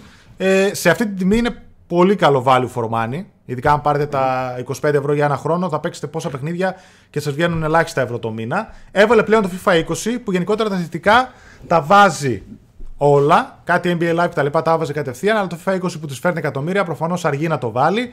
Μπήκε τώρα, πριν από λίγες μέρες. Οπότε έχετε κάποιους μήνες μπροστά σας το παίξετε. Βέβαια δεν είναι αναγκαστικό. Πολλοί παίζουν και το περσινό FIFA και αγοράζουν το καινούριο ή ποτέ ή την άνοιξη όταν πέσει ας πούμε στα 30 ευρώ από τα 60 που κοστίζει. Και ένα μεγάλο κατάστημα έχει προσφορά το FIFA. Να ξέρετε το FIFA 17 στα 40 ευρώ. Α, ναι. Ναι, ναι. Εντάξει τώρα. FIFA 17 όμως, έτσι. ναι, ναι. Μεγάλη, μεγάλη προσφορά. Λοιπόν, πάμε. Είναι ευκαιρία τώρα που περάσαμε έτσι τα Ευκαιρία. πρώτα light θέματα να πούμε το διαγωνισμό μας Αντερίχτον. Ο οποίος διαγωνισμός, παιδιά, είναι πάρα πολύ καλός. Για να βάλω εδώ πέρα. market24.gr. Πάλι τα παιδιά συνεχίζουν να μας στηρίζουν full. Και σε αυτή την εκπομπή μας δώσανε παιδιά ένα πάρα πολύ ωραίο δώρο. Το Black Dragon headset που βλέπετε, το BL05, το μοντέλο. Το οποίο κάνει και για PS4 και για PC και για- για Xbox One. Το είχαμε δείξει και σε μια άλλη εκπομπή που το είχα εδώ και σας το δείξαμε βιντεάκι πριν το κληρώσουμε. Παραλαμβάνω, παίζει και σε PC και σε Xbox One και σε PS4 κανονικά. Πάρα πολύ ωραίο headset, ενσωματωμένο μικρόφωνο. Και όλο αυτό το δωράκι μπορεί να γίνει δικό σας για ένα νικητή, κάνοντας τα εξής απλά βήματα που έχουμε κάθε φορά. Subscribe στο κανάλι μας, με καμπανάκι φυσικά για να μην χάνετε και να σας έρχονται ειδοποιήσεις όποτε έχουμε live ή όποτε έχουμε καινούριο βίντεο στο κανάλι. Ένα like στο βίντεο μας βοηθάει πάρα πολύ, παιδιά. Ρίχτε το τώρα, είτε θέλετε να συμμετάσχετε στο διαγωνισμό, είτε όχι. Αφήστε ένα σχόλιο στο chat τώρα, όσοι μας ακολουθείτε, όσοι το βλέπετε κονσέρβα, ρίξτε κάτω στα σχόλια από το βίντεο. Οποιοδήποτε σχόλιο θέλετε με το hashtag market24gr και έτσι παίρνετε μία συμμετοχή για το διαγωνισμό με τον νικητή να ανακοινώνετε την επόμενη Κυριακή. Και προαιρετικά για δεύτερη συμμετοχή έχουμε βάλει ένα share το βιντεάκι στα social media τα δικά σας με το hashtag market24gr για διπλή συμμετοχή. Ο προηγούμενος διαγωνισμός μας, το προηγούμενο δώρο, όταν τελειώσει η εκπομπή, θα πάω, θα κάνω την κλήρωση και θα αναρτήσω τον νικητή με καρφιτσωμένο σχόλιο και θα το αφήσω και μήνυμα στο σχόλιο του στο βιντεάκι στο προηγούμενο Gamecast, ετσι Για να μην μπερδευόμαστε. Θα τα μικρύνω λίγο εδώ, να τα βλέπετε και να παίρνετε μέρος Ωραία ακουστικά είναι αυτά. όσο εμείς προχωράμε. Ναι, είχαμε δώσει και άλλη φορά και ακουστικά Ναι, ναι, ναι, ναι. και το Black Dragon uh, Gaming Αυτό Kit. παιδιά να Που τσεκάρετε είχε- και το site να δείτε και το, και το kit που λέει ο Θείος Ζήσης τώρα. Είναι εξαιρετικό. Εξαιρετικό, απιστευτικό. Είχε μηχανικό πληκτρολόγιο το οποίο ήταν πάρα πολύ ωραίο και το ποντίκι του και μάλιστα είχαν και software για να πειράζεις τα διάφορα έτσι, φωτορυθμικά που είχαν. Και φυσικά το ναι, ναι, headset ναι. και ένα ε, touchpad για το ποντίκι. Και ήταν Πάρα σε πολύ πάρα πολύ καλή τιμή. Και ακόμα νομίζω Μεντάρι. κρατάει την ίδια τιμή. Ήταν Ναι, ναι, ναι. value for money όσο δεν πάει. Ναι, και τα φέρουν τα παιδιά, οπότε είναι Ναι, ναι, ναι, ναι. ναι. Το κατάστημα Market24 τα εισάγουν, τα κάνουν δικά τους, είναι η επίσημη ελληνική αντιπροσωπεία από πίσω. Οπότε να πηγαίνει ξέρετε, τρέλο αυτό. εγγυήσεις και ό,τι πάρετε από εκεί, ε, τα Black Dragon συγκεκριμένα και κάποια άλλα πράγματα που έχουν όπως η Nike, όπως τη 8bit Do και άλλα, Ναι. είναι δικά τους, τα φέρουν επίσημα στην Ελλάδα και τα καλύπτουν τα πάντα αυτοί. Εγώ μπορώ να γράψω τώρα, γράφω όλοι Market 24, να γράψω και εγώ ένα Market 24. να Λοιπόν, πάρω και εγώ ένα ακουστικό. για να τα αφήσω όλα. Ωραία, παίρνουν τα παιδιά Αυτό, μέρος. Βασικά θέλω να σου κάνω πάσα μέχρι να γράψουν τα παιδιά. Λέει ο Μαϊμού. Λέει. Όπα, ψέματα, συγγνώμη, όχι Μαϊμού. Μισό, γιατί χάνω δύο τα μηνύματα. Ο Αντώνης ο ρουσακης Δεν ξέρω αν το έχεις κάνει, εσύ, γι' αυτό σε- θέλω να σε ρωτήσω. Μια σχετική ερώτηση λέει. Η φιγούρα της Έλλη, η σκέτη, πώς τη βλέπετε, αξίζει; Δεν είμαι συλλέκτης και δεν ξέρω και από αυτά. Ναι. Έχεις προπαραγγείλει εσύ; Αυτή, όχι, δεν την έχω προπαραγγείλει. Αυτή τη φέρνει επίσημα, έρχεται στην Ελλάδα από την έναρξης. Ε, Dynamic Media. Ε, είναι της Dark Horse, που γενικότερα η Dark Horse βγάζει καλές φιγούρες. Είχε βγάλει και το The Witcher φιγούρες που είχαν κυκλοφορήσει αρκετά στο εξωτερικό και πολλοί τις αγοράσανε και η Ελλάδα σε ψαγωγές ποιοι κάνανε τότε κάποια καταστήματα τις παραγγέλνανε απ' έξω. Θεωρείται καλή η εταιρεία, πάρα πολύ καλή εταιρεία η Dark Horse. Να ξέρετε, και από ό,τι είδα παίζει και σε καλή τιμή. Νομίζω γύρω στο 50 είναι η 49 φιγούρα κάτι, υπάρχει σε ένα κατάστημα στα 47 κάτι. της Σέλη, οπότε θεωρώ ότι θα είναι μια καλή επιλογή, μια καλή προσπάθεια. Βέβαια δεν περιμένω να είναι ένα προς ένα η φιγούρα φωτογραφία Όχι, είναι όταν κάνει 50 ευρώ. PVC υλικό έτσι κι αλλιώς. Ναι, όταν κάνει 50 ευρώ, ξέρετε αυτές όταν Βέβαια, είναι μπορεί να κάτι το πολύ- συνδυάσει όσοι δεν έχουν προλάβει την ε, συλλεκτική, μπορούν να πάρουν κάλλιστα αυτό και να είχαν προπαραγγείλει μια special, ας πούμε. Μμμ. Ναι. Βγαίνει καλά. Εντάξει, θα μου πεις άλλη στάση του σώματος η μία, άλλη στάση του σώματος η άλλη. Ε, εντάξει, αυτό, Αλλά ε, είναι πολύ καλό. αυτό το κάνουν γιατί είναι άλλη φιγούρα τελείως. Άλλη αυτή που έχει μέσα στη συλλεκτική. Ναι, και άλλη εντάξει, φιγούρα. απλά ε, το ένα, αν θυμάμαι καλά, έχει το τόξο και το άλλο της συλλεκτικής έχει την κιθάρα. Παίζει κιθάρα, κάτι τέτοιο πρέπει να είναι. Θα Η σε συλλεκτική γελάσω. Της Ellie. Θα σε γελάσω, δεν θυμάμαι. Λοιπόν, από πού να σας πιάσω τώρα; Α, θες απάντηση. Τε- τε- Θες απάντηση, λοιπόν, αλλά δεν θα τη δώσω. ε, πάμε στη φήμη, η οποία είναι πάρα πολύ καλή. Για τα Days of Play, μια και τώρα μιλούσαμε έτσι για προσφορές, δωρεάν, ε, ε, παιχνίδια κτλ. Έχουμε μια φήμη, παιδιά, για το πότε θα είναι τα Days of Play. Τι είναι τα Days of Play? Είναι μια περίοδος εκτόσεων που κάνει η Sony. Συνήθως το έκανε στα πλαίσια της ε3 κάθε χρόνο τον Ιούνιο για καμιά δεκαριά μέρες, δύο εβδομάδες κάπου εκεί. Το ονομάζει Days of Play και πάντα είχε προσφορές σε κονσόλες DualShock, headsets, γενικότερα έτσι τα hardware που έχει, σε παιχνίδια. Κυρίως τα δικά της, τα πρωτοκλασσά τα παιχνίδια τα κατέβαζε 20-30 ευρώ ας πούμε, μπορεί και πιο κάτω μερικά. Και πάντα είχε σε καλή έκπτωση την PS Plus συνδρομή, τη 12μηνη. Όταν ήταν, ας πούμε, θυμάμαι, την κατέβαζε εκεί πέρα 45-42 ευρώ κάποια στιγμή που θυμάμαι ήταν το χαμηλότερο. Έτσι και Ε, τώρα, πώς- Η φήμη που υπάρχει, παιδιά, είναι ότι από 25 Μαΐου έως και 8 Ιουνίου θα είναι τα λεγόμενα Days of Play για αυτή τη χρονιά. Μιας και φέτος δεν θα υπάρχει ε3 και ίσως και το δικό της το event, αυτό που λένε ότι θα γίνει 4 Ιουνίου, τα πήγε όλα πιο νωρίς. Από 25 Μαΐου έως και 8 Ιουνίου θα είναι τα Days of Play. Δεν ξέρουμε τι προσφορές θα έχει σε hardware, σε παιχνίδια κτλ. Αλλά αυτό που διέρευσε μέσα από μια διαφημιστική έτσι, φωτογραφία που υπήρχε είναι ότι θα υπάρχει ε, η ετήσια PS Plus συνδρομή σε προσφορά 30% έκπτωση, άρα 42 ευρώ. Πολύ καλό. Που νομίζω είναι από τότε που έγινε 60 ευρώ, γιατί παλιά ήταν 50 όσοι θυμάστε Ναι, ναι. η PS Plus συνδρομή. Από τότε που έγινε 60 είναι η χαμηλότερη τιμή που τη βλέπουμε την PS Plus συνδρομή. Είχε ξανα... Αυτό δεν είχαμε πάρει. Πέρσι ήταν σε 45 νομίζω. Α, Αν- πάει 45 ήτανε. αν θυμάμαι καλά, τουλάχιστον Black Friday εκεί πέρα πότε ήταν η τελευταία προσφορά που την είδαμε, ήταν 45. Τον Ιούνιο δεν θυμάμαι ήταν πάει 42-45, αλλά πάλι εκεί έπαιζε. Ναι, η τελευταία ήταν πάλι έτσι. Πάντοτε στο Days of Play πέφτουν πάρα πολύ οι Plus. Εγώ Ναι. αυτό θυμόμουν. Γιατί και εγώ πάντοτε τον Ιούνιο μαζεύω. Νομίζω, Αλλά δεν θυμάμαι πόσο είχα δώσει. νομίζω την πρώτη φορά όταν είχε γίνει 60 το είχαν κάνει κάποια στιγμή έκπτωση 42. σα- Γιατί το θυμάμαι έτσι πολύ χαρακτηριστικά το 42 ευρώ. Και μετά το κάνανε 45 τις ρίχνανε σε Black Friday και τέτοια.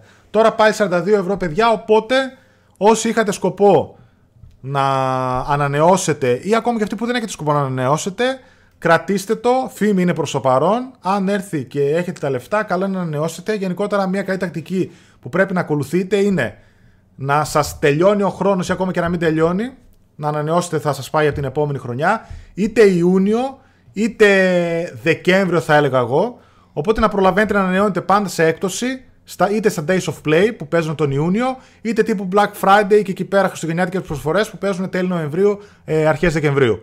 Πάντα τότε θα αγοράζετε PS Plus σε έκπτωση, τουλάχιστον 30 με 25% που θα παίζουν και ποτέ δεν θα πληρώνετε 60. Εγώ το έχω πει εδώ και χρόνια που έχω PS Plus, μία φορά πλήρωσα ένα τρίμηνο. Θυμάμαι, 25 ευρώ πόσο ήταν τότε. Και όλες τις άλλες φορές, χρονιά που παίρνω, πάντα είναι σε έκπτωση. Δεν έχω δώσει Ναι, δηλαδή ναι, ναι. 60. Χρήστο, ευχαριστούμε Έχουμε πάρα ένα πολύ, μισθαρά. φίλε μου, για το donation. Α, το καλύβει λίγο τα βήματα. Δεν θυμάμαι να. εί- Α, πρέπει να είχα δώσει μια φορά για 12 μήνυ τότε που ήταν στα 50 ακόμα. Μία φορά πρέπει να το είχα κάνει, δεν πρέπει να το έχω ξανακάνει. 45 είναι τα έτσι. Το λένε τα παιδιά. 45. Μμ. 45 ευρώ είναι. Ναι, τη- ε, 35 ήταν όταν ας πούμε είχε 50 ευρώ θυμάμαι. Όταν κόστιζε 50 ευρώ Ε, ναι, εντάξει. πριν κάνουν την την άνω τη τιμής, τότε το είχαν ρίξει στα 35. Μιλάμε για επίσημες τιμές, έτσι, παιδιά. Ναι, ναι, ναι. Αυτό να θυμίσω επίσης, παιδιά, την προσφορά μας για παιχνίδια τώρα που λέμε ότι όσοι κάνετε αγορές άνω το 30 ευρώ, είτε ένα παιχνίδι είτε σε συνολικές αγορές, σε PS4 και Switch παιχνίδια το Market 24GR, χρησιμοποιήστε τον κωδικό PS Addict γιατί έχουν ε, δωρεάν μεταφορικά, να ξέρετε, οπότε γλιτώνετε τουλάχιστον 3-4 ευρώ πόσο πάνε τα μεταφορικά στο κατάστημα και μέχρι και τις 18, μέχρι αύριο νομίζω, έχουν και δωρεάν την καταβολή. Σας το λέω γιατί ανεβάσαμε και τις εκδόσεις που είχαν βγάλει του The Last of Us Part 2 και η Special Edition και τα λοιπά. Τις είχαν εξαντλήσει κατευθείαν τα παιδιά με το που ανεβάσαμε την προσφορά. Ναι, ναι, ναι. Τουρουρούτου. Για να πάω λίγο στα μηνύματα των παιδιών και να πάμε παρακάτω γιατί έχουμε να πούμε και έτσι και άλλα ωραία. Α, και Κώστα του Σήμα θα το πούμε τώρα οπότε. Α, ωραία. Και περίμενα, λέω πότε θα πούμε για τον Κώστα. σου. Ναι, ναι, όχι τώρα, τώρα έρχεται, έρχεται. Ψήνεται. Έρχεται; Ωραία, έλα, ψήνεται. Κάτι ψήνεται. Α, θα πω, είναι το, επό, το μεθεπόμενο θέμα. Θα πω πρώτα στην αρχή ένα γρήγορο. Γιατί είχε κάνει. Ε, έβγαλε τα νούμερα γενικότερα πωλήσεων η Sony για τις κονσόλες της, για το PS Plus. Θα τα πω εντάχει για να δούμε για πόσο μεγάλα νούμερα μιλάμε πλέον. Το οικονομικό έτος που μας πέρασε, 31 Μαρτίου του 2020 τελείωσε. Άργησε η Sony γενικότερα να βγάλει τα νούμερά της λόγω του ιού τότε που ήταν σε έξαρση. Το PlayStation 4, παιδιά, έχει φτάσει τα 110,4 εκατομμύρια ε, σε πωλήσεις κονσολών. Όλα μαζί εννοείται. PS4, ες, ε, το OG, το Slim, το Pro, όλα μαζί, δεν έχει Ναι, εντάξει, σημασία. ναι. Αλλά μιλάμε για απίστευτο νούμερο. Έτσι. Δηλαδή, αν είναι μετά το PlayStation 2 η επόμενη κονσόλα πλέον, Φανταστείτε και ακόμα δεν έχει τελειώσει η ζωή της. Το PlayStation 2 δεν, δεν υπάρχει περίπτωση να το φτάσει. Είχε πουλήσει 150-155 εκατομμύρια. Το PlayStation 1 το πέρασε, το 3 το έχει περάσει πολύ πιο άνετα, 80 κάτι εκατομμύρια είχε. 110 έχει το PlayStation 1, αν θυμάμαι καλά. Και είναι η δεύτερη σε πωλήσεις κονσόλα της Sony Ever. Και μεταφορητά μαζί και όλα εννοείται. Ευχαριστούμε, Ρετζιμάρα. Οι συνδρομητές PS Plus, ναι, δεν, δεν το βλέπω. Εγώ το βλέπω επειδή βλέπω το chat. Α, ναι, ωραία. Θα το εμφανίζει λίγο με καθυστέρηση στο τέτοιο. Εγώ δεν μπορώ να δω το YouTube, σου έχω πει. Οπότε βλέπω κατευθείαν online το chat. PS Plus, μιας και το αναφέραμε, παιδιά. 41,5 εκατομμύρια συνδρομητές. Σκεφτείτε ότι Καλά. παίρνοντας ξερά τα νούμερα, μιλάμε έτσι 4 στους 10 και παραπάνω είναι βασικά, αλλά ας πούμε έτσι 4 στους 10, ότι το 40%, 45% βασικά, αν δούμε τα 110 εκατομμύρια, έχουν PS Plus συνδρομή. Καταλαβαίνετε γιατί χρήμα, γιατί ρευστό μιλάμε ότι μπαίνει στα ταμεία.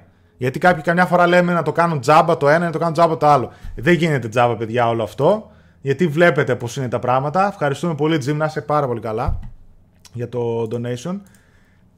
Σχεδόν ένας στους δύο έχει PS Plus συνδρομή και αυτό, παιδιά, σκεφτείτε ότι τα 110 εκατομμύρια κονσολών πάνε να πει ότι κάποιοι μπορεί να αγοράσουν μια κονσόλα, να τους χάλασε, να πήρανε δεύτερη. Τη μετράνε έτσι. Να πήρανε το πρώτο, να έχουν και το Pro. Όπως εγώ, να έχουν δύο κονσόλες κτλ. Οπότε καταλαβαίνετε ότι αν το πάρουμε σαν καταναλωτής προς κονσόλα, ο αριθμός ας πούμε των καταναλωτών μπορεί να είναι μικρότερος. Και ο καθένας θα έχει δύο και τρεις κονσόλες στην κατοχή του. Κάποιοι έστω ελάχιστοι. Οπότε εκεί πέρα γίνεται ακόμα μεγαλύτερη η αναλογία, το πώς έχουν PS Plus συνδρομή ως προς τις πωλήσεις. Μόνο τον τελευταίο χρόνο οι συνδρομητές PS Plus αυξήθηκαν κατά 5 εκατομμύρια. Φανταστείτε, 5 εκατομμύρια συνδρομητές συν. Καινούριο παιχνίδι να έβγαζες, 5 εκατομμύρια άμα πουλούσε, θα είχε φάει άλλα πόσα για να το φτιάξεις και επί πόσα χρόνια να το φτιάξεις και δεν θα έβγαζες τόσα. Οπότε ναι, παιδιά, και μένει να δούμε φυσικά στο μέλλον, ελπίζω με την έλλειψη του PS5, πώς θα εξελιχθεί το PS Plus, πότε θα μας έρθει το PS Now, αν θα δούμε κάποια συνδρομητική υπηρεσία συνδυαστικά με PS Now, PS Plus, κάτι μαζί να κάνουν αντίστοιχο που κάνει και η Microsoft και καταλαβαίνετε πόσο πολύ παραπάνω θα ανεβεί όλο αυτό, πόσο πολλά περισσότερα θα, έσοδα θα έχουν σαν εταιρεία και πόσες άλλες συνδρομές μπορεί εμείς να πληρώνουμε. Και δεν το λέω σαν κακό, γιατί και καταλαβαίνω, Α, πληρώνουμε συνδρομή το ένα το άλλο.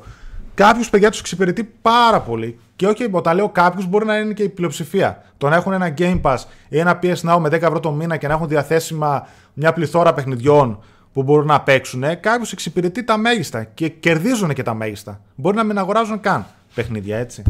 Δεν είναι δηλαδή κακό ή ο μπαμπούλας όλες αυτές τις συνδρομές. Καλύπτουν τα πάντα, καλύπτουν όλα τα γούστα και ειδικά η Microsoft το έχει πάει έτσι πλέον που δεν, την, δεν σκοτίζεται τόσο πολύ πόσα εκατομμύρια κονσόλες θα πουλήσει ή θα πουλήσει το Xbox Series X. Την ενδιαφέρει να πουλάει από παντού, είτε είναι από κονσόλες είτε είναι από συνδρομές, να υπάρχουν δηλαδή διάφορα έτσι revenue streams που λέμε και στο χωριό μου. Λες τώρα που είπες για Σαν προσφύγει Graphics, στο- ευχαριστούμε πάρα πολύ για το sub. Πες. Ε, τι ήθελα να πω τώρα. Α, λέω, επειδή είχαμε μιλήσει προηγουμένως και για τη, ε, τις date of place, τις, ε, τις προσφορές και όλα τα σχετικά, λες να βγάλουν πάλι καινούργια κονσόλα; Ε, κοίτα τώρα στο τέλος της ζωής του PlayStation 4 Γι' δεν αυτό σε νομίζω. ρώτησα. Δεν Γι' αυτό νομίζω. σε ρώτησα, επειδή είναι το τέλος. Μπορεί ίσως και λόγω του ιού, γιατί ξέρεις τι σκέφτομαι. Λέω ρε, εσύ, εδώ βγάλανε κονσόλα για το Death Stranding. Δεν θα είχαν βγάλει συλλεκτική για το The Last of Us για το, για το Ghost of Tsushima. Αυτό. Γιατί; Μου φαίνεται περίεργο και μου φαίνεται ότι ή είχαν στα σκαριά και το ακυρώσανε λόγω του ιού ή τέλος πάντων τη γραμμή παραγωγής που θα τρώγανε να τη δώσουν να φτιαχτεί το PlayStation 5 ή δεν το σκέφτηκαν καθόλου, λίγο δύσκολο να μην έπεσε στα χαρτιά να φτιάξουν συλλεκτική. Κατάλαβες; Τώρα εκτός αν την έχουνε Ειδικά Και- για Last of Us. ναι, και τίποτα βγουν τώρα τον Ιούνιο, ρε παιδί μου, και την ανακοινώσουν τώρα. Και πούνε ότι, α, ξέρετε, έχουμε και λίγα κομμάτια, τάδε συλλεκτική. Τι για όσοι προλάβουνε. Ναι, δεν ξέρω, μου φαίνεται δύσκολο. Εδώ πέρα βγάλανε για το Death Stranding που εγώ δεν περίμενα να βγάλουν ε, για το Ναι, ναι, Death Stranding. έλατε. Για ένα second party παιχνίδι αποκλειστικό κονσόλα. Τι να πω. Ναι, είναι περίεργο πάντως, όντως που δεν είχαν ε, κάποια Collector's Edition κονσόλα. Και πάμε Ghost of Tsushima. Έχει άρρωστα. Έχουμε νεάκια και μπαίνουμε τώρα έτσι στα, στα δυνατά. Ghost of Tsushima, Unreal Engine μετά. Και πάμε παρακάτω μετά σε άλλα νεάκια που έχουμε. Λοιπόν, καταρχάς ευχαριστώ πάρα πολύ όλα τα παιδιά που μπήκαν και είδαμε μαζί το stream του Ghost of Tsushima. Ήμασταν παιδιά 500 άτομα μέσα στο stream, στο peak του. Το είδαμε όλοι μαζί. Σας ευχαριστώ πάρα πολύ γιατί ήμασταν το μεγαλύτερο stream που γινόταν εκείνη τη στιγμή στην Ελλάδα. Μ' άρεσε πάρα πολύ καταρχάς το format που ακολούθησε η Sony στο State of Play το συγκεκριμένο. Δηλαδή, ίσως όντως το συγκεκριμένο format να είναι το μέλλον της Sony σε παρόμοια έτσι στρατηγική, σε παρόμοια παιχνίδια που θέλουν να κάνουν. Δηλαδή, ένα 20 λεπτό σου παρουσιάζω ρε παιδί μου αυτό το παιχνίδι. Να δεις, να δεις και καθαρό gameplay, customization, να δεις λίγο τα μενού, λίγο χάρτη, λίγο το ένα, λίγο το άλλο. Τι συλλεκτική θα βγάλω ή κάτι άλλο ανακοίνωση που μπορεί να έχεις. Οπότε αμέσως αμέσως έχουμε μάθει τα περισσότερα από αυτά που θα θέλαμε να ξέρουμε πριν βάλουμε το παιχνίδι στο, στην κονσόλα. Και όχι απλά ένα τρέιλερ κοψοραμένο για να μας εντυπωσιάσει και πάει λέγοντας. Μ' άρεσε αυτό το format, ελπίζω να το ακολουθήσει και σε άλλα παιχνίδια. Να μας δείχνει και πέρα από τα state of play, τα κλασικά που θα έχουν ανακοινώσεις τη μία μετά την άλλη. Λοιπόν, για να βάλω να παίζει και λίγο έτσι το βιντεάκι από πάνω. Πώ σου φάνηκε. Που το έχω σχολιάζει. Θα το πούμε, δώσ' μου λίγο μισό λεπτό. Του δίνω ένα μισό δευτερόλεπτο. Για να δω. Ωραία.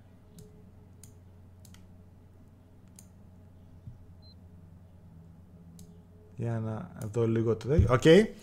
Θα ξεκινήσει να παίζει και το Ghost Tsushima το τρέλερ. Κοίτα, ε, πάνω κάτω, επειδή και ήξερα και πολλά και διαβάζαμε και τι θα έχει και πώς θα έχει κάποια trailer, story trailers που είδαμε, ε, πώς θα είναι το παιχνίδι, μου άρεσε πάρα πολύ αυτό που είδα. Καταρχάς, επίσης μου επιβεβαιώθηκε ότι το παιχνίδι θα είναι πανέμορφο.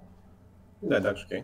Ε, μου άρεσε πάρα πολύ αυτό που πάει να κάνει Sucker Punch που ξέφυγε τελείως από το είδος του φανταστικού που μέχρι τώρα έκανε με το Sly, με το Infamous, που συνέχισε με το παιχνίδι ανοιχτού κόσμου που ήταν το Infamous, αλλά το πήγε σε άλλη φάση, σε έτσι πιο. Ε, σε ιστορικά στοιχεία βασισμένο το παιχνίδι, τελείως διαφορετικό στυλ και κάτι που δεν είχαμε ξαναδεί στα αποκλειστικά της Sony. Να είναι έτσι κάτι βασισμένο ιστορικά με σαμουράι και πάει λέγοντας. Πανέμορφο τοπίο, πανέμορφο το νησί. Ναι, ναι, δεν υπήρχαν αυτά. Okay. Και το άλλο που μου άρεσε είναι ότι έχει μια αισθητική που συνδυάζει Horizon, συνδυάζει ε, Tenchu. Ναι. Έτσι. Οπότε θεωρώ και επίσης και όλο αυτό που είδαμε φαίνεται ότι το παιχνίδι θα είναι προσβάσιμο και θεωρώ ότι έτσι θα ευχαριστήσει και πολλούς παίχτες και θα απενθυθεί και στο πιο casual κοινό το οποίο δεν μπορούσε να παίξει εύκολα ένα Sekiro ή ένα Neo, με τίποτα βασικά δεν μπορούσε να το παίξει. Οπότε θεωρώ ότι και θα πουλήσει και τραβάει όλο αυτό το μυστηριακό με του σαμουράι, με το πιο έτσι hack and slash ύφος που έχει, που δεν το έχουν κάνει RPG αμάν και πώς. Οπότε ναι, θεωρώ ότι θα πάει καλά. Και ένα στοιχείο επίσης που πολύ μου άρεσε είναι όλο το immersion που έχουν παλέψει πάρα πολύ να κάνουν στο Ghost of Tsushima.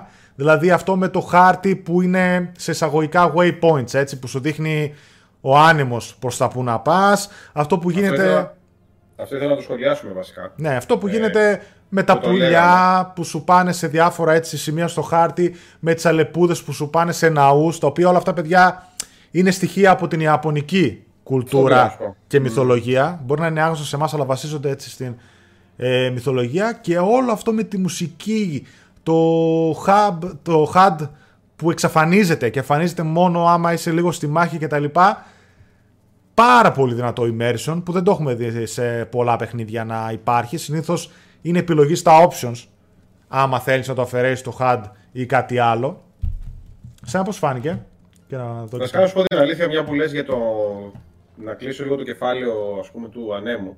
Σε κάποια φάση είχαν πει ότι δεν θα έχει καθόλου waypoints το πού θα πας, τι πρέπει να κάνεις και το τι πρέπει να ακολουθήσεις. Ωραία. Ναι. Ε, ουσιαστικά όταν είδα τον άνεμο, το πώς φυσάει, πώς πηγαίνει και τα δεξιά-αριστερά, ε, είναι μια επιλογή που απλά πατάς τον άνεμο για να σου δείξει πώς θα πάει, πού θα πας. Ε, εκεί, εκείνη τη στιγμή, όταν είδα ότι πατάει τέλος πάντων την συγκεκριμένη επιλογή, μου φάνηκε ότι, OK, δεν έχει waypoints, αλλά είναι σαν να έχεις waypoints. Mm. Γιατί είναι σαν επιλογή, σαν εντολή. Δεν γίνεται Εγώ θα, το ήθελα τελείω, θα το ήθελα τελείως, αφού έρχεσαι και μου λες ότι δεν θα υπάρξει τίποτα, θα ήθελα να μου το αφήσεις τελείως στο φιλού και ας παιδεύομαι εγώ 200 ώρες. Βέβαια, από την άλλη θα μου πεις μπορεί να κουραστεί ο παίκτης και πάει λέγοντας. Πολύ δύσκολο. Αν υπάρχει στα options μπορεί. Αλλά αυτό να μην είχε καθόλου μα καθόλου waypoints θα ήταν ε, σφάξιμο για τον casual gamer. Εσύ εδώ και στο Assassin's Creed που είχε με τίποτα εγώ δεν σκεφτόμουν να το βάλω. Πλάκα μου κάνεις. Waypoints καρφί. Το Assassin's Creed, το Assassin's Creed ήταν όμως, ήταν, αν μιλάς για το Odyssey, ήταν πολύ δύσκολο γιατί ήταν τεράστια η αρχαία Ελλάδα και δεν είχε καμία σχέση με το χάρτη του Ghost of Tsushima. Είναι τρελή διαφορά. Ε, από την άλλη, αφ... μου άρεσε. Γενικά το παιχνίδι μου άρεσε. Ε, Το περίμενα βέβαια να σου πω την αλήθεια ένα τσακ παραπάνω. Ε, μ' άρεσε πάρα πολύ το, το soundtrack από πίσω όλα τα ηχητικά που παίζανε. Φανταστική Αλλά μουσική. γραφικά δεν υπάρχουν. Ε, ναι, εντάξει, μην επιλέξεις κανένας να το βάλεις στα αγγλικά. Θα το παίξετε ιαπωνική. Ε, Πώς το λένε, audio ε, ιαπωνικό και dub από κάτω English. Δεν παίζεται, ξέρω εγώ, στο αγγλικό με τίποτα. Ξέρεις τι όμως, το θέμα τι είναι ότι το original audio του παιχνιδιού και το lip sync έγινε στο αγγλικό dub. Δηλαδή με τις αγγλικές Δεν φωνές. συγχρονίζει. Οπότε το, Δεν Ιαπων... συγχρονίζει το- το ιαπωνικό το lip sync ναι δεν είναι 100% συγχρονισμένο. Προφανώς έχουν κάνει μια καλή προσπάθεια. Όχι, αλλά, αλλά- το αγγλικό το dub είναι. Είναι η ιαπωνική κουλτούρα, ρε παιδί μου, δεν παίζεις. Συμφωνώ. Τι να σου πω τώρα. Συμφωνώ. Και εγώ Final Fantasy και Μπάσκετ. τέτοια μετά τα άβαλα στο ιαπωνικό Ε, ναι. dub που υπήρχε. Anyway, Αυτό αυτό, που- που δεν μου άρεσε. Αυτό που δεν ήξερα, επειδή είμαστε στο dub να σε διακόψω, αυτός που κάνει το Jin, τον πρωταγωνιστή, δηλαδή τη φωνή, είναι ένας χαρακτήρας από το One Piece. Α, ναι. Το ο, οποίο. Ο, Ζω- ο ο Ζω. Ζω- ο Ζόρο, ναι, δεν ξέρω, είμαι άσχετος. Το αναφέρω Ο για τα Ζόρο. παιδιά που ξέρουν. Ότι ενθου- είδα Ναι, ότι ναι, ναι. ενθουσιάστηκε πολλοί κόσμος με το που το Είναι, είδε. ο- είναι ο Ζόρο από το One Piece.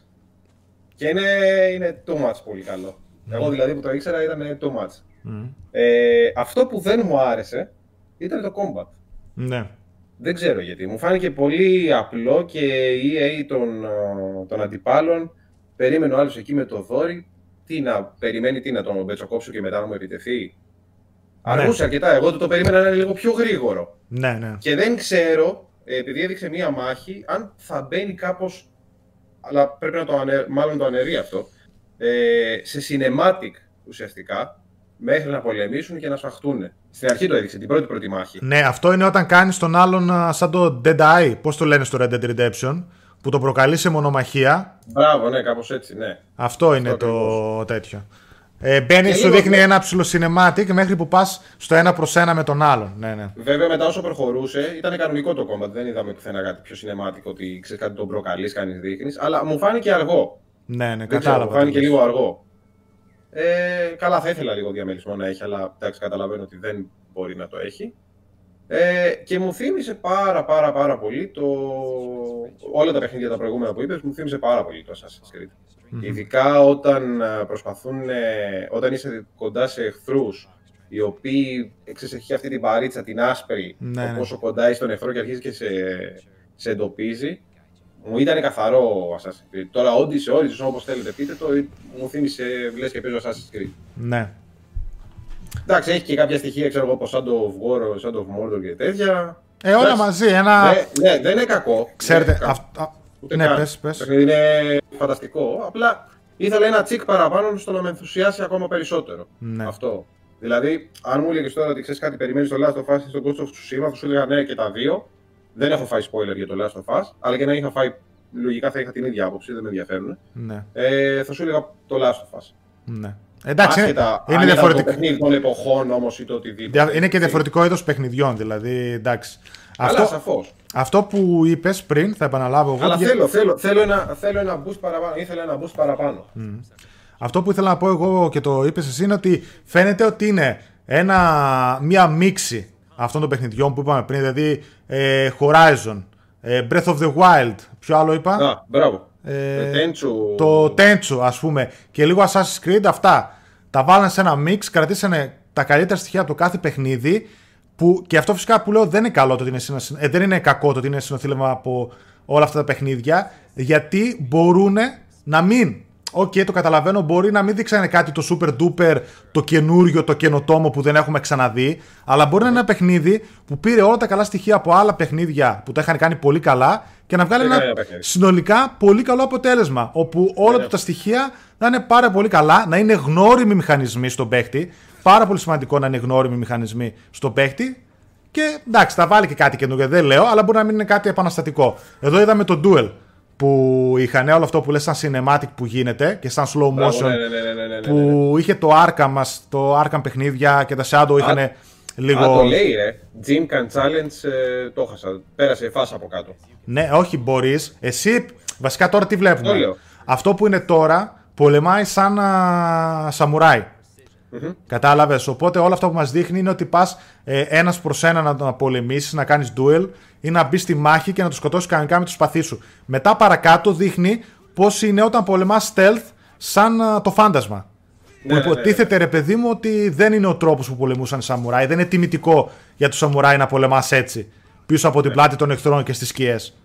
Και επίσης κάτι που δείξανε και το διάβασα σήμερα το πρωί είναι ε, οι εχθροί κάπου κάνει ένα ελαφρώς α, ένα μοβ, μία μπλε λάμψη ή μία πορτοκαλί. Εκεί πέρα δείχνει το stance των εχθρών που έχουν και τι χτύπημα πάνε να σου κάνουν ώστε να κάνεις και εσύ την αντίστοιχη άμυνα. Λίγο απονείο ήταν αυτό, ελαφρώς απονείο, όχι τόσο, τόσο δύσκολο. Γενικότερα η μάχη, το είχα πει και στο live, ότι μου θύμισε πάρα πολύ τα Assassin's Creed από το Origins, ε, πριν από το Origins. Έτσι, που να θυμίσω ότι Ναι, πάρα... ναι, θυμίζει, θυμίζει. Θυμίζω πάρα πολύ ότι όταν ήρθε το Origins, που είχε βάλει βέβαια και RPG στοιχεία μέσα και την καινούρια μάχη, αλλά Souls κάποια στοιχεία, υπήρχε πάρα πολλοί κόσμος που είχε στεναχωρηθεί, που δεν του άρεσε ή δεν ήταν αυτό που περίμενε. Αυτό θεωρώ ότι είναι μια πιο εκλεπτισμένη, αναβαθμισμένη μάχη από τα προηγούμενα Assassin's. Που αυτό είναι καλό. Βέβαια το κάνει πιο προσβάσιμο, γιατί βλέπουμε ότι και λίγο πιο ρεαλιστικό ότι με ένα-δυο χτυπήματα το σφάζει όλους, έτσι. Και διαμελισμού. Ναι, ναι, ναι, ναι, ναι, ναι, ναι. Ακόμα βέβαια και το, και το τράβημα του τόξου ήταν ε, πιστό. ναι. Copy-paste ήταν. Και τα, α, τώρα π.χ. εδώ πέρα παίζει σαν ghost. Βλέπεις το standoff το αποφεύγει Ναι. τώρα. Το στέλνει αλλού, όπως έκανες παλιά με τα Assassin's Creed που έριχνες, ξέρω εγώ, διάφορα πράγματα. Και πας και το σφάζεις. Βόμβες καπνού, ξέρω εγώ, γιατί δεν σε βλέπουν, κάνεις δείχνεις. Και... Ναι, βόβε καπνού, αυτά δυναμητάκια και άλλα έχει εκεί πέρα και αστεράκια να ρίχνεις, ξέρω εγώ, γρήγορα κτλ. Ναι, βέβαια να ξαναπώ, μην φάνουμε κάπως ότι μου άρεσε τρελά, ρε παιδί μου. Τρελά. Όταν λέμε τρελά, τρελά. Day one, ξέρω εγώ, collectors και ιστορίες και δεν ξέρω εγώ τι. Ήθελα ένα τσικ παραπάνω να μου δώσεις ένα boost. Ε, δεν ξέρω ναι. γιατί. Νόμιζα ότι κάτι μου έλειπε. Όχι, το Κάτι- καταλαβαίνω. Κάτι δεν πήρα. Το καταλαβαίνω αυτό που λες. Είναι αυτό που είδαμε ότι συνήθως τα παιδιά από ό,τι είδα περισσότερο κοντοστάθηκαν στα, στο combat. Οπότε είναι εκεί Ε. πέρα είναι και λίγο ξέρεις, υποκειμενικό. Δηλαδή, αν άλλο έχει ασχοληθεί με. και έχει βγάλει παιχνίδια σε Sekiro, Neo, Souls κτλ. Ναι, θα του φαίνεται απλοϊκό. Αλλά αυτό που είπα εγώ είναι ότι σε αυτούς που φαίνεται θετικό, για άλλους είναι θετικό. Το ότι μπορείς να μπει και να είναι ένα λίγο πιο προσβάσιμο και hack and slash παιχνίδι. Επίσης, αυτό που μένα μου κακοφάνηκε στο combat είναι αυτό που είπαμε πριν και είδα κάπου πέρασε από τα σχόλια. Ότι φαίνεται λίγο εύκολο. Δηλαδή κάπου ήταν δύο-τρει εχθροί, ένας λίγο σαν, σαν να σε κοιτούσε και να Λέω, περίμενε περίμενα- τη σειρά του. Θα έπαιρνε. Αυτό, ναι, ναι, ναι. Οπότε μένει Γι' να αυτό σου είπα στην δούμε, αρχή με την AI, τη λέω τι φάση, ξέρω εγώ, περιμένουν. Οπότε μένει να δούμε αν στο combat α, έπαιζε ας πούμε σαν ο οποίο χαρακτήρα είστε τίποτα easy mode. Ε, Κα- Αυτό. Μήπως όμως ότι έχεις διαλέξει κάποιο mode το οποίο οι εχθροί δεν το αντιλαμβάνονται ότι είναι εύκολο και οπότε δεν θα σε Ναι, επιτεθούν. ναι, ναι. Επίσης έχει αυτό το στοιχείο του φόβου που γράφει. Τώρα, ας πούμε, εδώ που έτρεξε ο χαρακτήρας που βλέπουμε τον άλλον ότι όταν το βλέπει να έρχεται πάνω του, πέφτει προς τα πίσω και του πέφτει το όπλο. Ε, Θα έχει το στοιχείο του φόβου όταν παίζει σαν ghost. Θα σε φοβούνται Ναι. κάποιοι, δηλαδή μπορεί να, τρέχουν, να τρέπονται σε φυγή κτλ. Μου άρεσε. Μακάρι Και να εμένα βγει μου άρεσε. Ε, έτσι το- ένα δεν το συζητώ. πολύ καλό συνοθήλευμα όλων αυτών που είπαμε και να τα κάνει όλα πολύ καλά.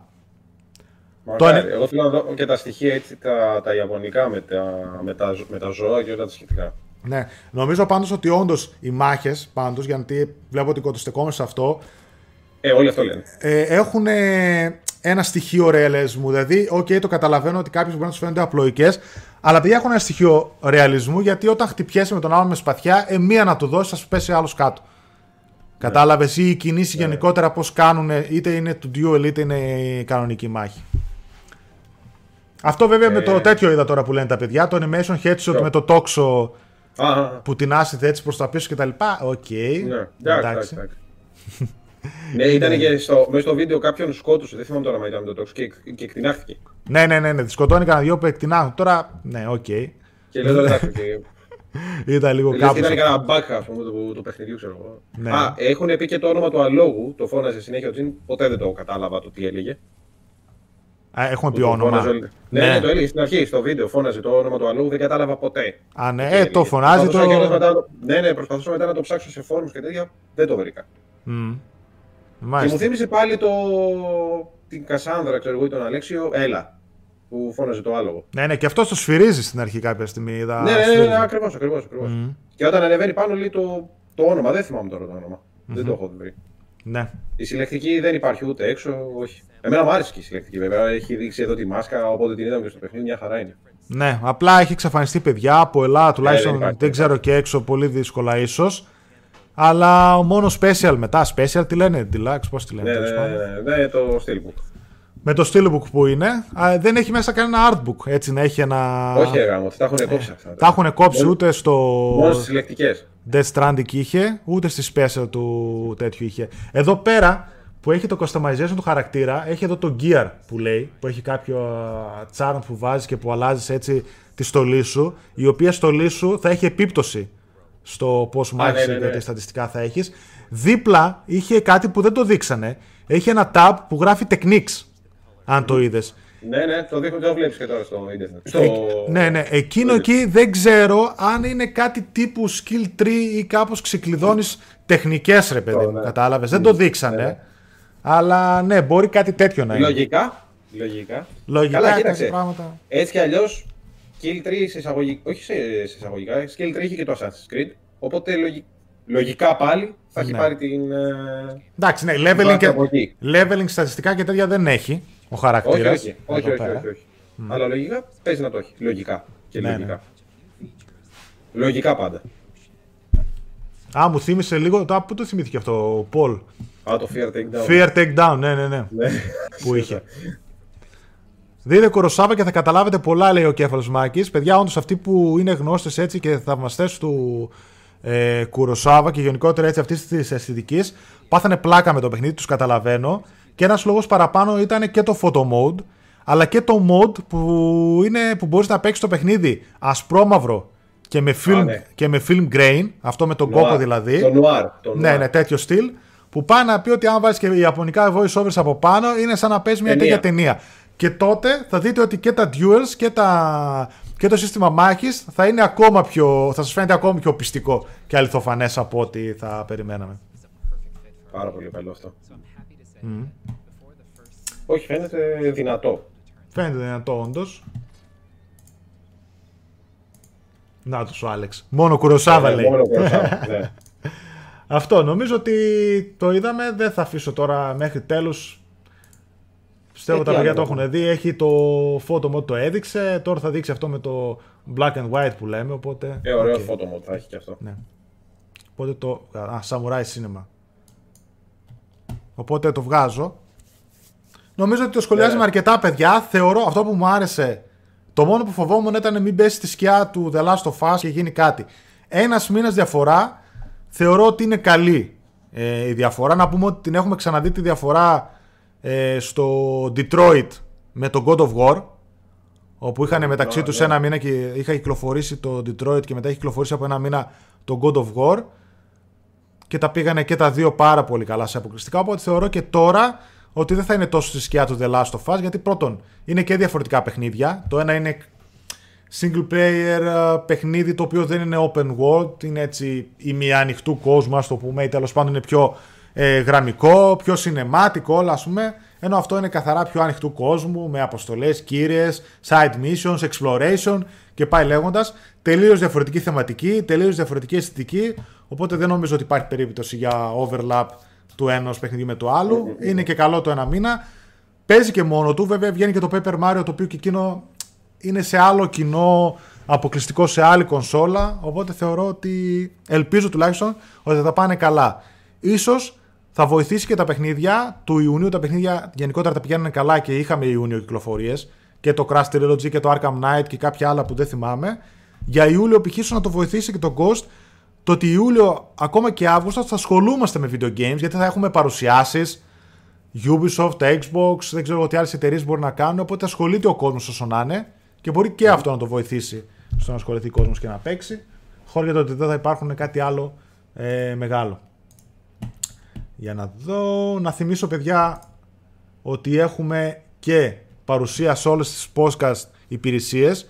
Κάθε φορά όταν τελειώνω την εκπομπή, μετά από λίγη ώρα ανεβάζω στις podcast υπηρεσίες ε, το, την εκπομπή και στο Spotify και στο Google Podcast και στο Apple Podcast και σε όλες τις υπόλοιπες υπηρεσίες που μπορεί να έχετε. Οπότε μας ακούτε είτε είστε στο αυτοκίνητο, είτε είστε γυμναστήριο, είτε Απλά Ναι, κάθεστε είναι και δύσκολο. θέλετε να παίζει φωνή στο background και να παίζετε. Βολεύει πολύ. Ακούω και εγώ έτσι αρκετά podcast ελληνικά και ξένα. Λοιπόν, πάμε λίγο στο chat πριν προχωρήσουμε σε Unreal. Α, σε Lara Croft. Καλησπέρα, λέει Special. Έχει μόνο Steelbook και κανένα δύο ακόμα πραγματάκια; Δυστυχώς, Τζέο έχει μόνο Steelbook και τα πραγματάκια τα έξτρα που έχει είναι ψηφιακά. Είναι ένας κωδικός που σου δίνει κάτι στη στολή σου κάποια ψηφιακά πραγματάκια. Δεν έχει όπως είχαν οι προηγούμενες Special του Horizon, του Spider-Man, του God of War που είχαν μέσα και ένα artbook από την Dark Horse. Ναι. Επίσης μια καλή ερώτηση που είχα... Λέει ο άλλος. Πώς; Τι λέει ο Άλεξ. Εγώ βλέπω το Gamecast λέει στα X videos. Ε, τι ήθελα να πω; Ναι, για τον κόσμο του σήμα, μια τελευταία ερώτηση που η- έτσι, δικιά μου απορία περισσότερο είναι, είναι ότι επειδή η ιστορία γενικότερα βασίζεται στα ιστορικά γεγονότα όπου οι Μογγόλοι έχουν αποβιβαστεί, έχουν κατασφάξει τους σαμουράις στη Τσουσίμα και είναι η στάση τους πριν μπουν στην Ιαπωνία τι θα γίνει στην αρχή, στη μέση, στο τέλος κτλ. δεν ξέρουμε είναι το αν το Ghost of Tsushima προορίζεται για franchise.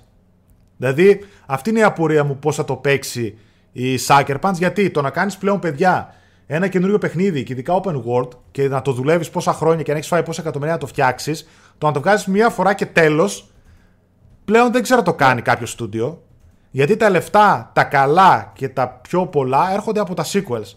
Όπου έχεις έτοιμη τη μηχανή γραφικών, όπου έχεις έτοιμη πολλά assets, έχεις έτοιμη εν μέρη κάποιον κόσμο και προχωράς με, με μικρότερο κέρδος, βγάζεις το sequel πιο γρήγορα και έχεις ας πούμε μεγαλύτερα περιθώρια κέρδους. Το ίδιο είδαμε και στα Red Dead και στα GTA και σε όλα αυτά που κάνουν.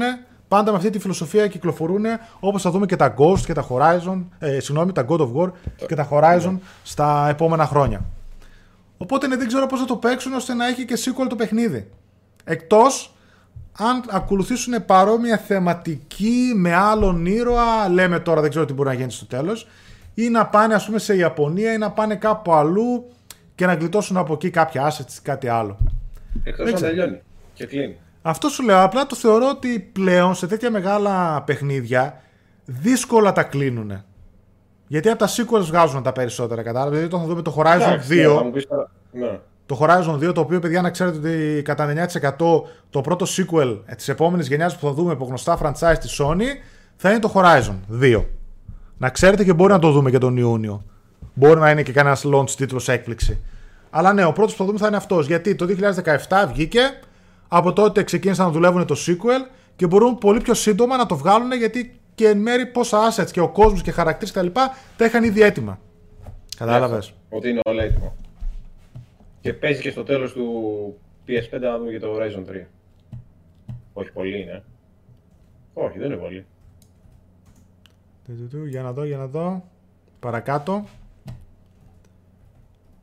Τε, τε, τε, παιδιά, όσοι είπαμε, όσοι είχατε συνηθίσει σε Sekiro και Neo και τέτοια, το Compact είναι τελείως διαφορετικό.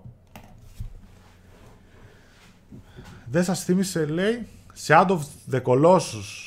Εντάξει, φαντάζομαι εννοεί ο Τάσος λόγω του αλόγου που έτρεχες, αλλά πλέον, αλόγου. παιδιά, το άλογο ήταν σε αυτή τη γενιά, όποιο παιχνίδι έβαζες, αν δεν είχε άλογο μέσα, ακόμα και μηχανικό Είναι που mount, είχε.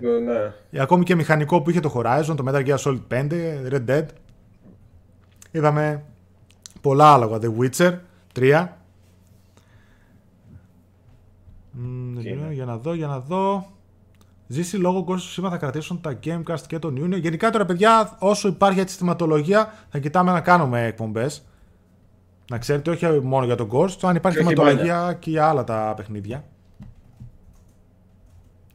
Α, Ghost of Tsushima, ρε. Όχι Tsushima που λέμε εμείς. Tsushima.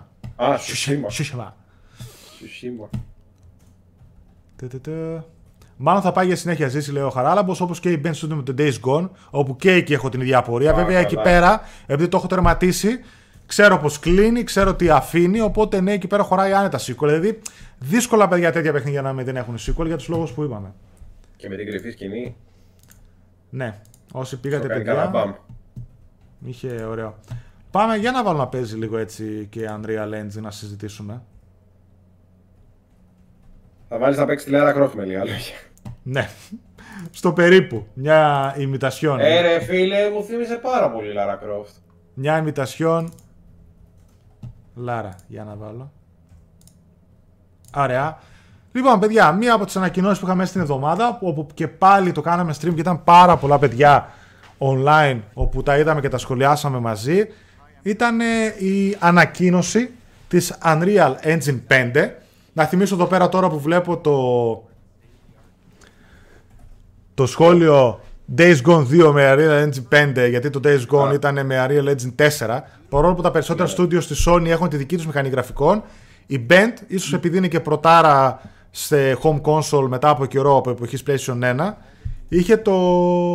είχε χρησιμοποιήσει Unreal Engine 4. Οπότε πολύ πιθανό να πάει στην 5 όταν το βγάλει. Και είναι πάρα πολύ σημαντικό, παιδιά, γιατί η πλειοψηφία πλέον των παιχνιδιών από κινητά έως κονσόλες και PC χρησιμοποιούν τη μηχανή γραφικών της Epic Games, τη Unreal Engine. Οπότε η Unreal Engine 5 μα ήταν το πρώτο next gen δείγμα που είδαμε, πραγματικό next gen δείγμα και μια πάρα πολύ καλή ε, γεύση το πώς θα είναι τα, επό- τα παιχνίδια, τα καθαρά παιχνίδια επόμενης γενιάς.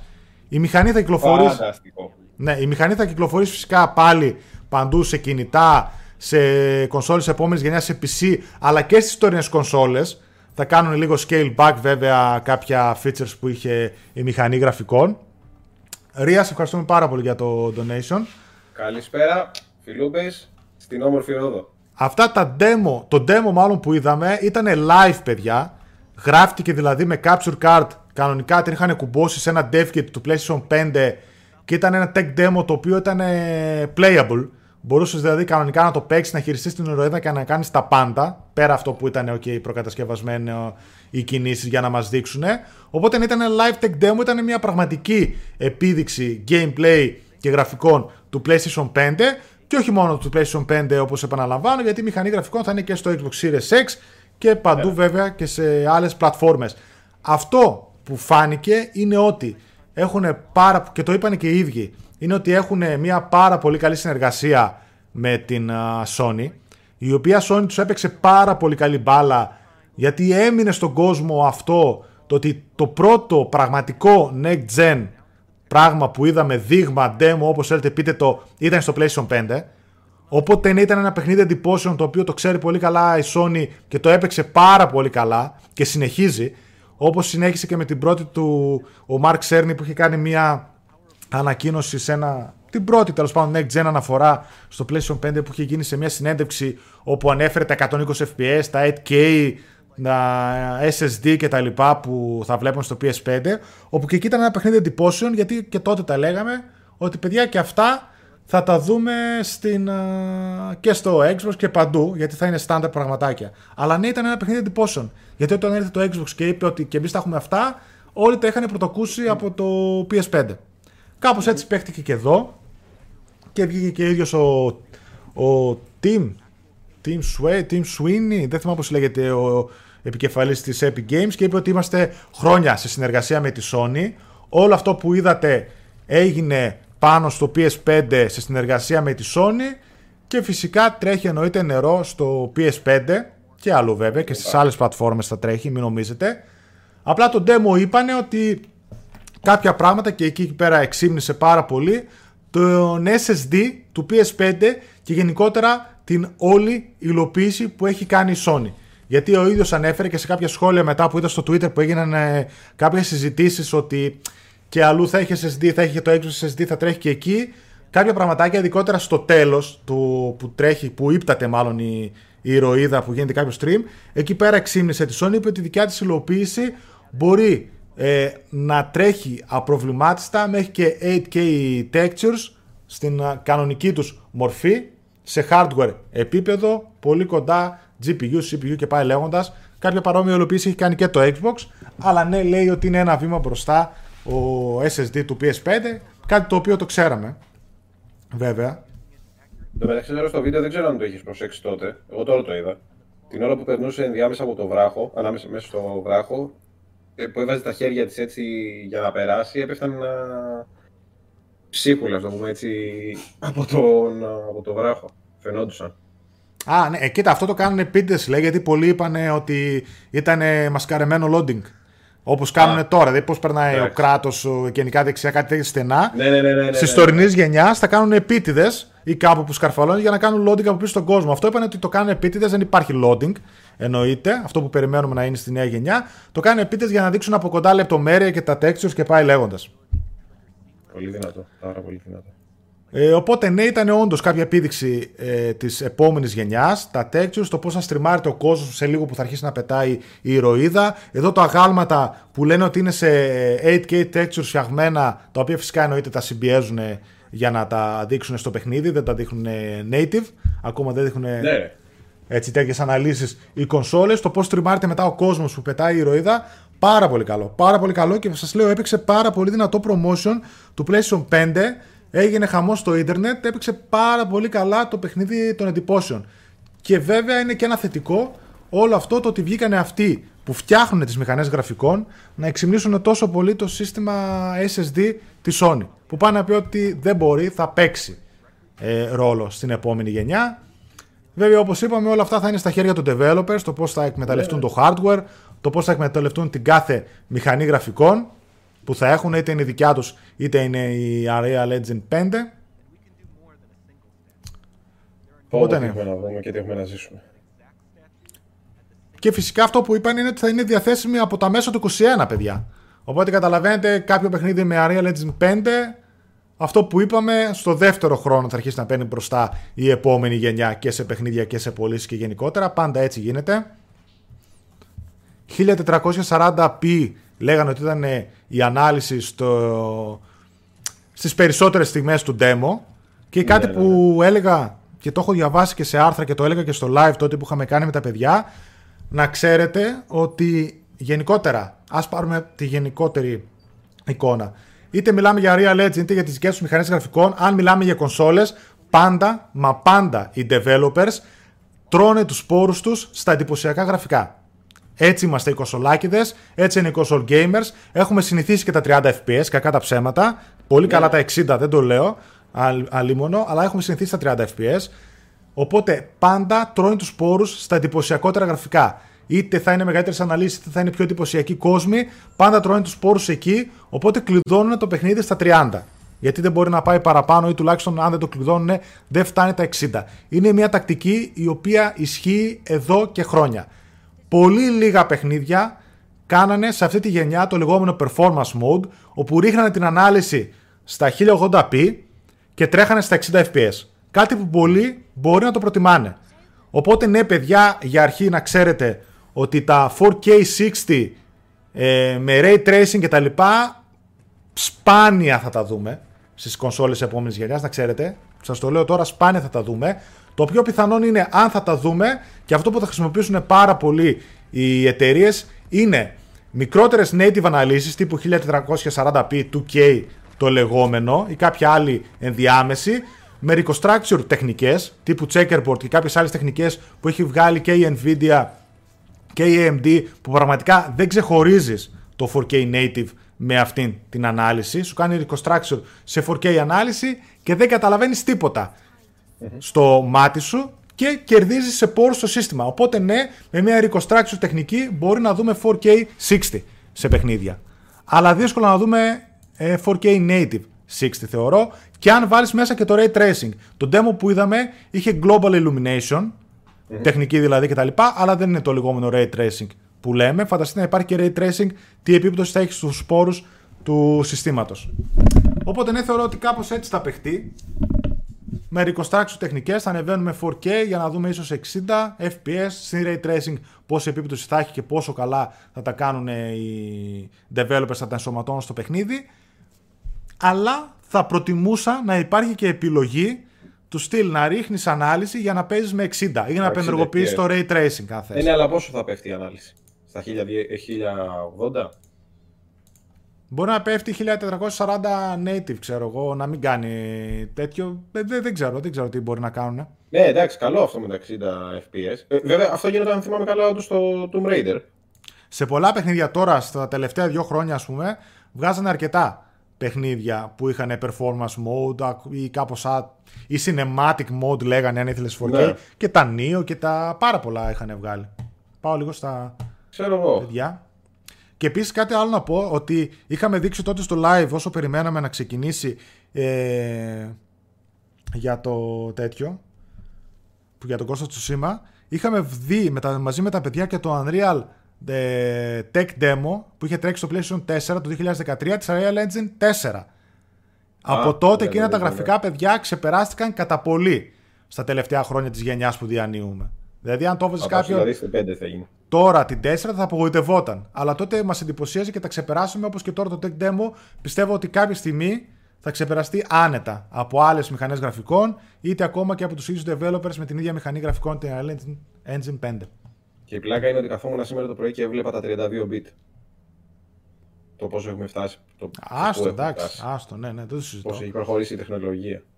Επίσης, σαν μπράβο, αυτό που λέω χαράλα που το είχα ξεχάσει, το δείξανε τώρα. Είχα χαμηλωμένο τον ήχο, ίσως να μην το ακούσατε.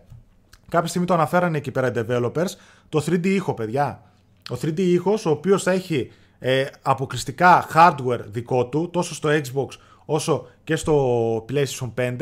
Απλά στο PlayStation 5 έχουν κρατήσει και δικοί τους, ε, δικούς τους πόρους πέρα από το, το δικό τους τέλος πάντων hardware, το έχουν δουλέψει διαφορετικά. Δεν θυμάμαι πώς την αναφέρουν αυτή τη μηχανή για το 3D audio που έχουν, που νομίζω ότι θα το πάει ένα βήμα παραμπέρα. Και αυτό που είδαμε είναι ότι, αυτό που έλεγε και ο Σέρν, το οποίο δεν το καταλάβαινε κανένας, ότι από όλα τα ηχεία που έχεις, είτε είναι ηχεία υπολογιστή, ηχεία τηλεόρασης, δεν χρειάζεται να έχεις soundbar, ήχο σύστημα ή καλά 3D headset, ακούς το από πού, ακούς ας πούμε 3D ήχο, το από πού πέφτουν οι βράχοι, από ποιο σημείο, αν είναι μεγάλοι, αν είναι μικροί, που κατρακυλάνε κτλ. Φάνηκε από τον demo που τα βλέπαμε παιδιά από απλά ηχεία υπολογιστή, ας πούμε, εγώ το άκουγα. Ή από αυτά εδώ πέρα που έχω τώρα. Πολύ εντυπωσιακό και γενικότερα πάντα βλέπω οι developers ότι λένε τα καλύτερα λόγια για την μηχανή ήχου που θα έχει το PlayStation 5. Οπότε ναι, και αυτό είναι κάτι το οποίο δύσκολα το δείχνεις στον άλλον με ένα tech demo ή με κάτι. Αν δεν το παίξει κάποιος, δεν μπορεί να καταλάβει τη διαφορά στον ήχο έτσι 100%. Ε, Για να το παρακάτω. Πώς λέγεται η μηχανή γραφικών που χρησιμοποιεί η Naughty Dog, Μ, δεν ξέρω, παιδιά, σας γελάσω. Naughty Engine. Ναι, δεν ξέρω. Ε, για να πάω παρακάτω στα μηνύματα των παιδιών. Λένε τα παιδιά για το marketing αυτό που λέγαμε, το πόσο πολύ μετράει για το Xbox. Ναι, και ναι, τα ναι. λοιπά, το marketing που Τα κάνανε. διάβασα αυτά, ναι. Ε, του, του, του, του, του, του. Οι gamers λέει θέλουν 4K native, ray tracing, 60 fps, αλλά πάνω από τα 500 ευρώ η κονσόλα δεν θέλουν να δώσουν. Παιδιά, αυτά ε, ε, ισχύει εν μέρει εννοείται, αλλά αυτό το θέλουν π.χ. hardcore gamers όπως είμαστε εμείς. Που μαζευόμαστε, που ακούμε εκπομπές, που παίζουμε πόσα παιχνίδια το μήνα, που διαβάζουμε νέα κτλ. Αυτά εμείς μπορεί να τα θέλουμε, οι hardcore gamers. Η πλειοψηφία όμως και αυτοί που αγοράζουν τα εκατομμύρια των κονσολών δεν δίνουν σημασία για όλα αυτά, να ξέρετε. Το Fortnite να παίζει και όλα τα υπόλοιπα ε, να είναι καλά. Του, του, του, του, του, του. Του, του, του, του, του, του.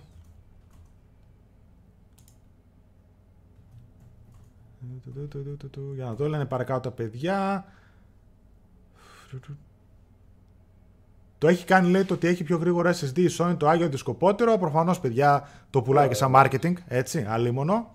Ξεχνάει όμω ότι και ο πιο αργό SSD στου υπολογιστέ μια χαρά μπορεί να τρέχει 4K 60, μην πω και 8K 60, μην ψαρώνετε. Φυσικά όλα αυτά, οι αναλύσει και τα FPS ε, δεν μετράει μόνο ο SSD.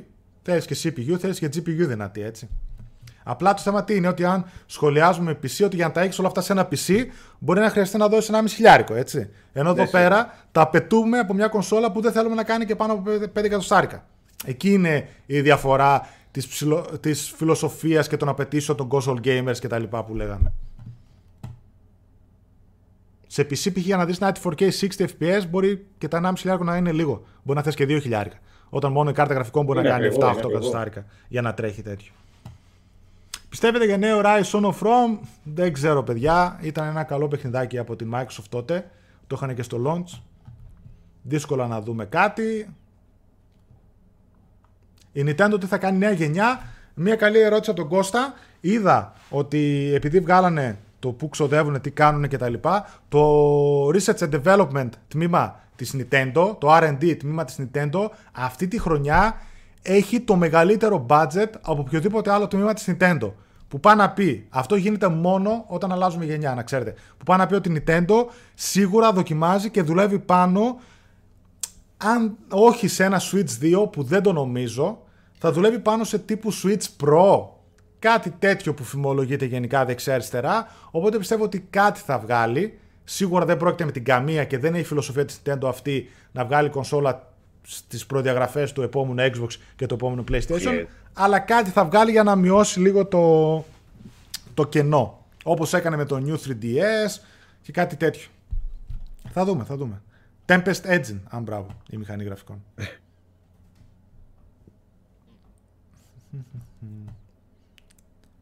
Για να πάω παρακάτω. Βλέπω ωραία σχόλια τα παιδιά αυτά εδώ πέρα που συζητάμε. Πάνω κάτω, αυτό που λέγαμε τη φιλοσοφία των uh, console gamers με PC gamers και πάει λέγοντας.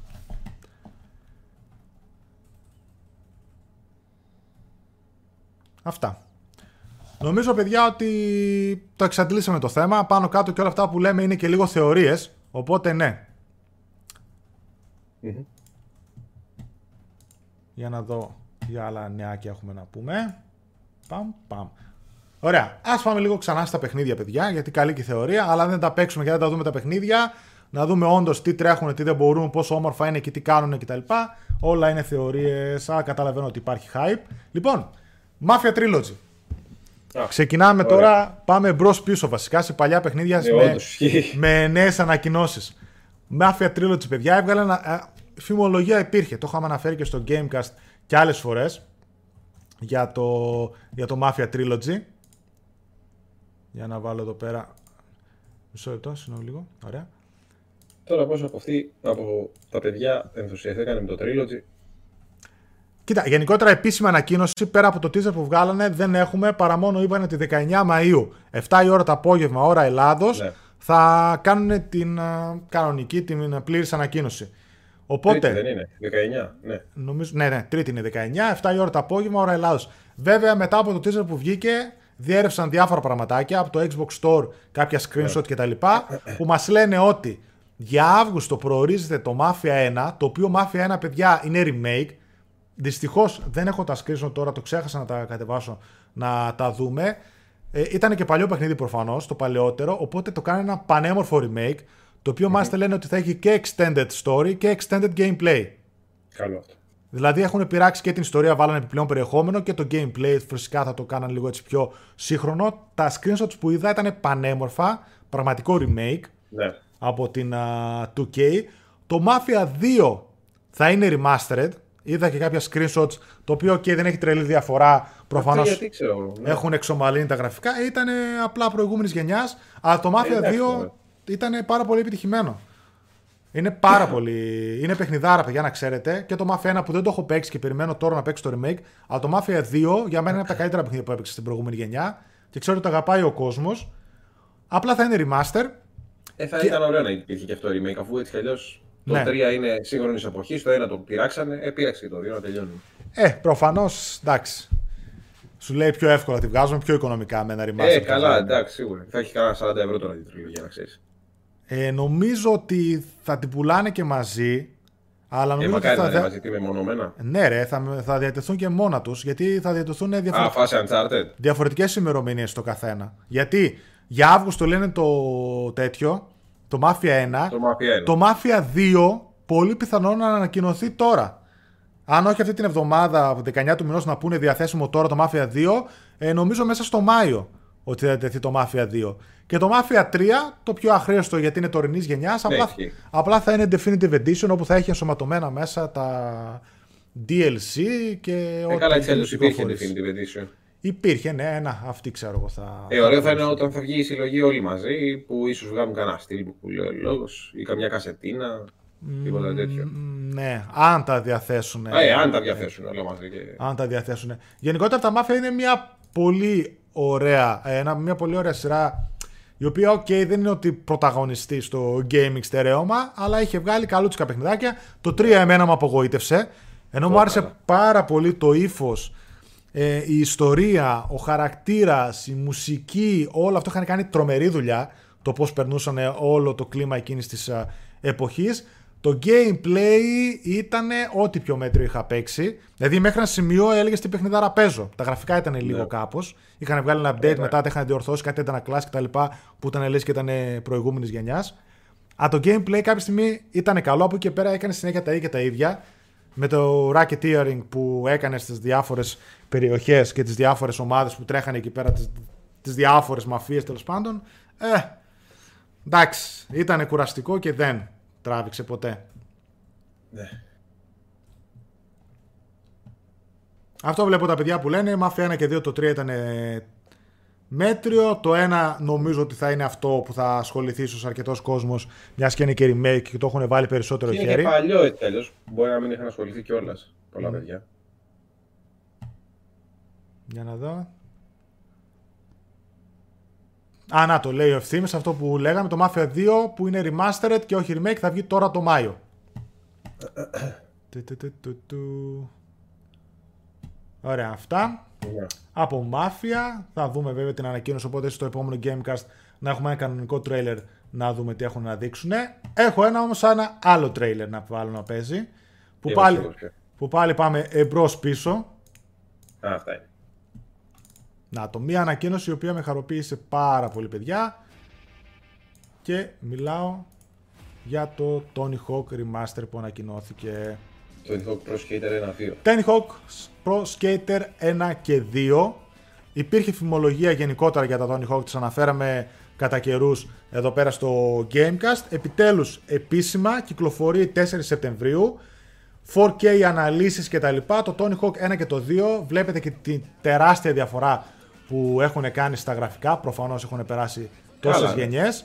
Μέσα οι γνωστοί μας αγαπημένοι skaters και ο Tony Hawk φυσικά στην ηλικία που είναι τώρα Πω, πω, Πώς μεγάλωσε. δηλαδή μεγάλη, προφανώς. Να εδώ τους βλέπετε που Πώς περνάει. μεγάλος; Η πλειοψηφία των τραγουδιών που είχε το 1 και το 2. Τα, δεν, όχι όλα, αλλά τουλάχιστον τα πιο γνωστά από τα soundtrack που αγαπήσαμε και πολύ λατρέψαμε τα παιχνίδια για αυτό το λόγο ήρθαν και τέτοιο. Ευθύμης, ευχαριστούμε πάρα πολύ για το Ευχαριστούμε donation, πάρα φίλε μου. πολύ. Η πλειοψηφία θα είναι μέσα στο παιχνίδι. Το βγάλανε και όσο soundtrack. Υπάρχει και επίσημο Spotify list, παιδιά, με τα τραγούδια του 1 και του 2 έβγαλε η Activision. Οπότε ναι, φαίνεται πάρα πολύ δυνατό παιχνίδι. Ένα πάρα πολύ καλό remake στην ουσία. Και όχι απλά Ναι, remaster. Και γενικότερα υπάρχει ένα πρόβλημα. Δηλαδή η όλη η βιομηχανία δεν έχει ακόμα οριοθετήσει τι εννοεί remake και τι εννοεί remaster. Οπότε ο καθένας τα ονομάζει όπως θέλει και εμείς απλά μετά τα λέμε όπως θέλουμε. Ξέρω εγώ. Α, βασικά το έχουμε ξαναπεί. Νομίζω και τρανό παράδειγμα ήταν του Crash Bandicoot που ουσιαστικά το λέγανε rema- remaster και ήταν remake. Ε, το θέμα τι είναι, remake τι είναι, είναι μόνο Ε, μηχανή, remake, είναι μηχανή remake δεν γραφικών είναι- μόνο. Γιατί, Εξ ολοκλήρου φαντάζομαι το παιχνίδι από την αρχή. Ωραία, γιατί εξω- λένε ότι remaster είναι ένα upscale ξέρω εγώ στα γραφικά. ωραία, ρε- Αυτό ας πούμε το Tony Hawk δεν είναι remaster. Ναι ρε παιδί μου, α, το καταλαβαίνω αυτό, αλλά εγώ θέλω να σου πω ότι ένα remake είναι π.χ. μόνο μια καινούργια μηχανή γραφικών. Γιατί να μην είναι ένα remake όταν λες το πιάνω την αρχή, όπου έχεις επέμβει και στους μηχανισμούς του gameplay και στους μηχανισμούς κάπου αλλού που μπορεί να έχει το παιχνίδι. Κατάλαβες; Ε, δηλαδή, γιατί- μόνο μηχανή γραφικών μετά, αλλά χωρίς να τα έχεις ακουμπήσει, Ε, θεωρείται ίσως να έχεις remake. ακουμπήσει ρε παιδί μου και το, τη, μηχα... τη μηχανή γραφικών λέω εγώ. Το gameplay γενικά τα οτιδήποτε έχει μέσα. Χειρισμός, κουμπιά Ναι. και πάει λέγοντας. Έτσι κι αλλιώς πάλι θα σου πω για το Crash Bandicoot που είχε διαφορετικό χειρισμό από το, από το κανονικό. Ναι, το είχαν Το πειράξει. κανονικό είναι το, το PlayStation 1. Όπως και το Shadow of the Colossus είχαν πειράξει στο remake που κάνανε. Fatal Pleasures, ευχαριστούμε Fatal- πάρα πολύ. Να είσαι καλά, Λούπα. φίλε μου. Οπότε είναι γενικότερα έτσι, δεν έχει οριοθετηθεί ξεκάθαρα, ρε παιδί μου, το τι είναι remaster και το remake. Και μέσα στο μυαλό μου είναι αυτό που λες. Α, καινούργια μηχανή γραφικών, καινούργια τέτοια. Α, remake, α, remaster, το upscale, ας πούμε, π.χ. του Mafia 2 που θα δούμε. Κάπως ναι, έτσι. μπράβο αυτό. Α πούμε, να, η 2K είπε ότι το ένα είναι remake, το άλλο είναι remaster. Μμ. Οπότε οριοθέτησε με λίγα λόγια ότι ξέρεις κάτι, το πρώτο είναι εξ ολοκλήρου.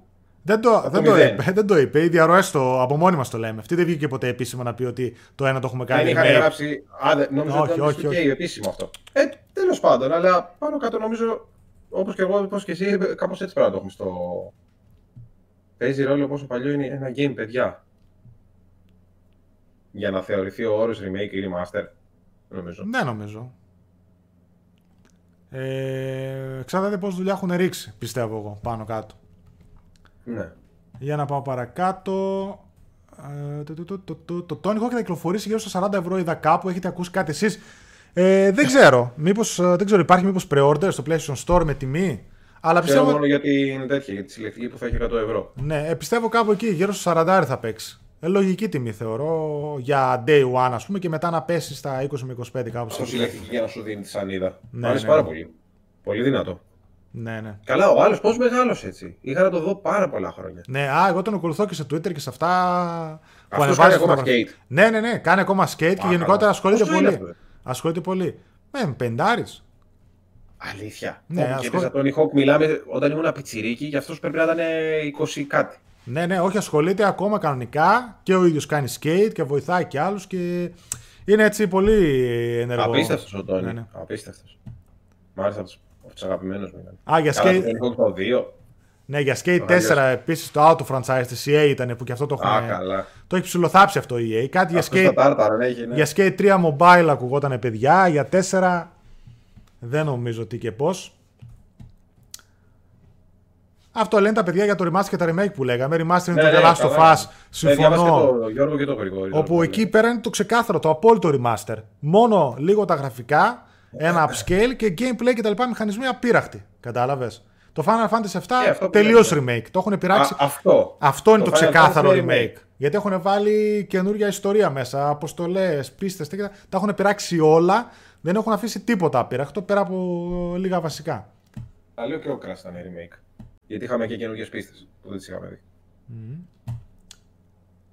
Boom. Αυτό. Για να πάω παρακάτω. Boom. Νέα ημερομηνία κυκλοφορίας για το Marvel's Iron Man VR. Α, Αυτό είχε πάρει αναβολή μαζί με το The Last of Us. Και κάποια στιγμή είχα αναρωτηθεί και εγώ λέω: Καλά, το The Last of Us, ok, του βγάλανε καινούργια ημερομηνία. Το Iron Man γιατί το θάψαν έτσι. Τελικά, όχι, παιδιά, ξέρω ότι ενδιαφέρει λίγους γιατί είναι αποκλειστικό για το VR. 3 Ιουλίου θα κυκλοφορήσει αποκλειστικά για το PlayStation VR. Ξέρω ότι πολλοί δεν το περιμένετε είτε γιατί έχετε VR είτε γιατί δεν ενδιαφέρεστε τι κάνετε. Αλλά παιδιά φαίνεται ότι θα είναι ένας AAA τίτλος για το PlayStation VR. Από τα trailers και από τα demos που έχουν δοκιμάσει διάφοροι λένε τα καλύτερα για το πώς νιώθεις να είσαι ο Iron Man με το, μέσα στο VR. Ότι έχουν κάνει Με το VR. εκπληκτική δουλειά και μάλιστα έχει ένα δικό του ολοκαίνουργιο story που έχουν γράψει για το παιχνίδι με έναν καινούριο κακό αποκλειστικά για το παιχνίδι. Οπότε όλο είναι Πες μια, Marvel. μια καινούργια εμπειρία. Ε, ναι, σε συνεργασία, Ένα με, ρε Τάσο. σε συνεργασία με τη Λούμπα. Marvel. Τάσο, σε ευχαριστούμε πολύ φίλε. Σε συνεργασία με τη Marvel. Οπότε ναι, για μένα που έχω το VR, θεωρώ ότι όταν έρθει η ώρα το περιμένω πώς και πώς θα το δοκιμάσω γιατί από τα trailers που το βλέπαμε Θα είναι φαινόταν και πίσω στα δεξιά Ναι. σου όπως είσαι εσύ. ότι έχει κάνει πολύ καλή δουλειά Ναι. εκεί πέρα. Άλλο ένα Ε, αποκλειστικό. Δεν από τη περιμένουν το Sony. Marvel, ε, το Iron Man γιατί περιμένουν το Avengers, ρε. Ε, καμία σχέση το ένα με το άλλο. Πού Ναι, κολλάει; αυτό. Πού κολλάει το. Ένα, Αυτό εγώ είναι. ειρωνικά το- Εγώ ειρωνικά το είπα. Ναι, α, οκ. Αυτό είναι VR τίτλος, το άλλο είναι Ναι, ρε. action. Βρήκα εχθές να Ναι, ξέρεις το artist. Robinson στα 10 ευρώ. Robinson, ποιο το animation λες εσύ; Όχι, ρε, το Robinson για το VR που είναι ένα παιδάκι με ένα δεινόσαυρο για companion. Α, και ναι, στο ναι, ναι. ένα Α, μαύρο. Ναι, ναι, οκ, κατάλαβα. Ναι. Η ζαλάδα. Η ζαλάδα. Ε, αυτό ναι, είναι ένα θέμα του VR που έχουν. Γι' αυτό, Έπαιζα και, δύο ώρες και μετά είχα πονοκέφαλο. Είχα ανεβάσει πυρετό. γι' αυτό και που διάβαζα για την ανάπτυξη του PlayStation VR 2 και τα λοιπά που κάνουν, γενικότερα ψάχνουν και τεχνικές να μην ζαλίζεται ο παίχτης, να μην κάνει. Είναι ένα θέμα. Ωραίο το Robinson, αλλά τρελή ζαλάδα. Πάω παρακάτω, για να πάω και λίγο στα σχόλια των παιδιών. Πρώτα. Του, του, του, του. Α, για Reimagine. Ναι, οκ. Και αυτό καλά, άμα βάλουμε και το Reimagine μέσα στο Death Racer, Ναι, καλά. θα δούμε. Α, 20 Μαΐου, Τετάρτη, λέει, θα ανεβεί... Ναι, παιδιά, η Naughty Dog κάθε εβδομάδα θα βγάζει ένα μικρό τρέιλερ το οποίο θα είναι τύπου ντοκιμαντέρ. Το πρώτο τρέιλερ που βγάλανε ήταν ο Neil Druckmann που μιλούσε λίγο για το story. Πολύ ψηλά πράγματα βέβαια έλεγε, δεν έλεγε κάτι το ιδιαίτερο ή κάτι που δεν ξέραμε. Ε, στο επόμενο θα έχει gameplay, θα έχει κόσμο, εχθρούς κτλ. Φαντάζομαι ότι θα δούμε. Θα πάει έτσι κάθε εβδομάδα μέχρι το launch, όποτε θα δίνει όλο και κάτι. Για να δούμε τι θα δούμε. Α, και εντάξει, περιμένω ότι ό,τι είναι να δούμε το έχουμε δει. Ε, ναι, νομίζω ότι πέρα από αυτά τα documentaries που θα δείχνουν τύπου έτσι Ναι. ε, πέντε Δεν θα δείξει πραγματάκια. κάτι καινούριο. Κοίτα, με ενδιαφέρει αυτό το insight που θα κάνουν το επόμενο που θα, έχει, που θα αφορά το gameplay. Να δούμε τι Ναι. και πώς. Πραγματάκια τώρα τα υπόλοιπα όλα θα περιμένω να τα παίξω. Τώρα κόσμος και Ναι, τέτοια. Ναι, τώρα αυτό εντάξει. ναι. Έτσι κι αλλιώς κοντοζυγώνει. Κοντοζυγώνει. Εντάξει. Χάρη Πόσο σε- έχει. Fast and Furious Crossroads. Αν σου πω, παιδιά, και εγώ αυτό το περίμενα. Είχα μια έτσι μεγάλη απορία Ναι, να, ναι, ναι. να το παίξω.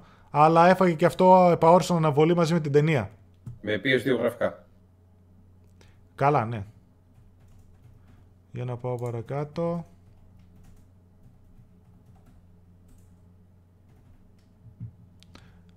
Ε, Γρηγόρη, νομίζω ότι θα τις δούμε και τις δύο με διαφορά μία-δύο εβδομάδων max να βγαίνουν Ναι. τέλη Νοεμβρίου εκεί πέρα. Δηλαδή μέσα με τέλη Νοεμβρίου πιστεύω θα. Άντε, αρχές Δεκεμβρίου το αργότερο πιστεύω θα κυκλοφορήσει και, Στις η εδώ, γιορτές, και, η σίγουρα. εδώ κονσόλ, και οι δύο κονσόλες της επόμενης γενιάς. Τιμή πάνω κάτω σίγουρα 5 εκατοστάρικα να έχετε στην άκρη. Παραπάνω από δύο δεν δίνω. Και πολύ πιθανό να υπάρχει και μια διαφορά προς τα πάνω για το Xbox. Και εξαρτάται Βέβαια. μετά το promotion που θα κάνουν, πώς θα παίξουν. Π.χ. η Microsoft μπορεί να σου πει ότι εγώ έχω 50 ευρώ πιο ακριβή την κονσόλα μου, 100 ευρώ δεν ξέρω πώς θα την έχουν. Ή μπορεί να είναι και η ίδια τιμή. Αν θέλει να μπει μέσα η Microsoft, δεν έχει ανάγκη. Και να σου πει πάρε και 3 μήνες Game Pass να παίξεις day one τα παιχνίδια που θα βγάλω αποκλειστικά ας πούμε στην κονσόλα και να σου δώσει έτσι ένα πακέτο που πιστεύω ότι θα κάνει.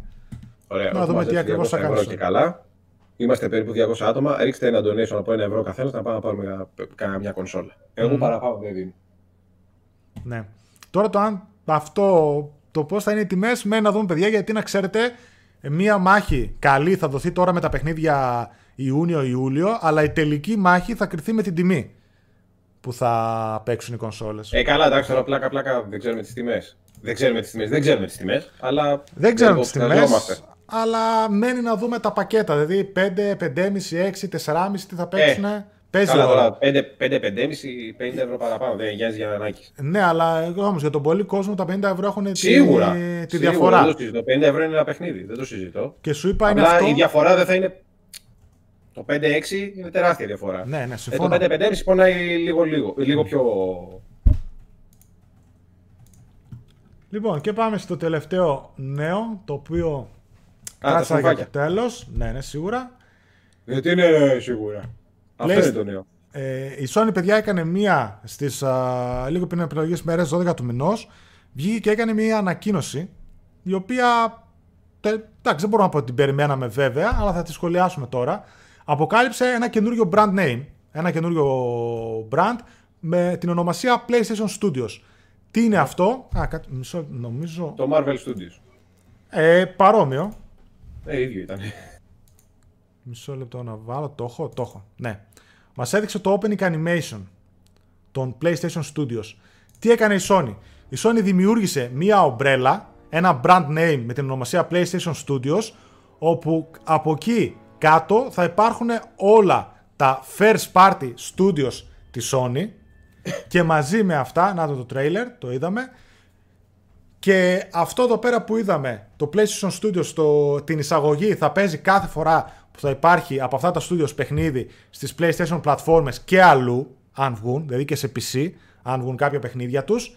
Θα υπάρχει πάνω στο κουτί, θα υπάρχει πάνω στο δισκάκι PlayStation Studios και θα είναι μάλιστα και όχι μόνο στα first party, στα exclusive games και σε κάποια αποκλειστικά που θα έχουν με κάποια άλλα studios τα οποία θα έχουν κάνει συνεργασία και θα μπορούν να ελέγχουν το αποτέλεσμα και την ποιότητα του παιχνιδιού. Αυτό είναι κάτι αντίστοιχο με τα Xbox Game Studios που έχει εδώ και χρόνια η Microsoft και είναι στην ουσία μία ομπρέλα, ένα brand name για τον απλό καταναλωτή ο οποίος παιδιά δεν ξέρει π.χ. ο καταναλωτής τι είναι Guerrilla Games. Δεν ξέρει τι είναι Santa Monica Studio. Δεν ξέρει τι είναι ε, κάποιο άλλο first party studio στη Sony. Έτσι. Αυτά όμως δεν συγκρίνονται με τίποτα δίπλα από το όνομα PlayStation. Οπότε μοστράρει ένα PlayStation Studios πάνω και όποιος βλέπει, γνωρίζει, δεν γνωρίζει, σου λέει Α, PlayStation Studios, παιχνίδι του PlayStation της Sony, άρα θα είναι καλό. Και θέλουν αυτό να γίνει συνώνυμο, ε, αυτό το brand συνώνυμο με την ποιότητα και τα παιχνίδια που ξέρουμε που βγάζει η Sony. Μια πολύ καλή κίνηση, ήθελα να πω. Animation το οποίο θυμίζει και το Xbox Game Studios αντίστοιχο animation που έχει και το Marvel που είπανε, αλλά να πούμε παιδιά ότι αυτό το animation προϋπήρχε από τα PlayStation Originals που είχε βγάλει κάποια στιγμή ένα animation που έκανε και σειρές και κάποιες έτσι ε, η Sony τότε το 2015 νομίζω. Δεν ξέρω αν το γράφω εδώ πέρα. Όχι. Τέλος πάντων αλλά γενικότερα δεν είναι κάτι που έβγαλε τώρα να ξέρετε The Gamer θες ευχαριστούμε πάρα πολύ για το donation να είσαι πάρα πολύ καλά σε ευχαριστούμε για τα καλά σου Ναι. λόγια Ευχαριστούμε πάρα πολύ. Οπότε ναι, αυτό ήταν το τελευταίο έτσι και μικρό νεάκι. Να ξέρετε ότι είπαν ότι το ε, The Last of Us, το Ghost of Tsushima και το Horizon που θα βγει στο PC δεν τα προλαβαίνουν. Αλλά μετά από όλα αυτά, ό,τι παιχνίδι κυκλοφορεί πρωτοκλασάτο δικό τους, θα έχει πάνω την ονομασία PlayStation Studios και θα παίζει αυτό εδώ πέρα το intro που είδαμε. Και το ξαναβάζω. Αυτό και φυσικά όλα αυτά που δείχνει τώρα, που δείχνει Nathan, Ratchet Clank ε, και τα λοιπά, αυτά θα Το αλλάζουν. Sackboy πώς και έτσι. Πώς; Α, θα αλλάζουν, εντάξει. Οκ. Ναι, ναι. Εντάξει, Ε, αυτά το είπα. κάνουν τώρα, αυτά θα αλλάζουν όσο προχωράνε τα παιχνίδια. Θα βάζουν καινούριους χαρακτήρες από καινούργια franchises, από άλλα δικά τους sequels που θα βγάζουν. Γενικότερα θα το προσαρμόζουν όσο περνάει ο καιρός. Θα είναι κάτι σαν τη σφραγίδα ποιότητας, ας πούμε, Ναι, ρε, παιδί, που είχε ναι. η Nintendo παλαιότερα Ναι, ναι, ναι, ναι. και κάτι τέτοια. Ωραίο ήταν, δεν ήταν άσχημο, αλλά Καλό. εντάξει, ήταν ψηλο- ψηλοαντιγραφή. Καλό, καλό. Δεν ήταν. Αεκάρα, παιδιά. Πασκάλ. Είπε το σχόλιο του Πασκάλ. Ναι, ναι, ήθελα να το πήρε, με αεκάρα. Το κρατούσε μέσα του. Εδώ. Εδώ δεν μπορώ Ναι, δύο ναι, ώρες. ναι, ναι. Δύο ώρες εδώ λέγεται. Δύο ευρώ, αεκάρα. Ναι, αυτό που λέει ο Άλεξ, τα PlayStation Originals ήταν ε, παιδιά για το, το animation γιατί βγήκανε πολύ άντι, γράψαν τα Game Studios στο animation. Όχι, προϋπήρχε από το 2015, αν θυμάμαι καλά. PlayStation Originals λεγότανε και είχε τότε μία σειρά στο PlayStation View, τότε που υπήρχε ακόμα, με κάτι. Νομίζω είχαν κάτι υπερήρωες, κάτι δυνάμεις, ένα, μια τέτοια σειρά η οποία δεν τα πήγε καλά και ακυρώθηκε. Ratchet Clank ταινία, που επίσης παίζει στην Ναι. αρχή και μου το θύμισε τώρα. Ε, ήταν έτσι αυτά τα PlayStation Originals στις δικές τους έτσι προσπάθειες που είχαν κάνει στο χώρο του κινηματογράφου και της τηλεόρασης τότε. Ε, τώρα το προσαρμόσανε λίγο. Μην ξοδευόμαστε. PlayStation Studios για να παίζουν για όλα. και τελείωσε. Τάσο, ευχαριστούμε πάρα πολύ. Να είστε Ευχαριστούμε, ρε, καλά. τα Σάρα. Οπότε, Τι παιδιά, θα μου κάνετε, μωρέ. ό,τι Τι σχόλιο, θα μου κάνετε. ό,τι σχόλιο θέλετε τώρα στο chat μπορούμε να το σχολιάσουμε κάνα, για λίγα λεπτά ακόμα και μπορούμε Ο να Χάρης είχε ένα κλείσουμε. δίκιο που το διάβασα σήμερα το πρωί. Η κουκούλα που επιστρέφει στο Valhalla, λέει, το αναφέρατε. Το διάβασα και εγώ σήμερα το πρωί ότι επιστρέφουν οι κουκούλες στο Assassin's Creed. Κουκούλες Το- και εδώ, εδώ, εδώ, ναι. ε, επιτέλους και με το Hidden Blade τα Assassinations Ναι, τα με, stealth, με ένα uh, hit. hits.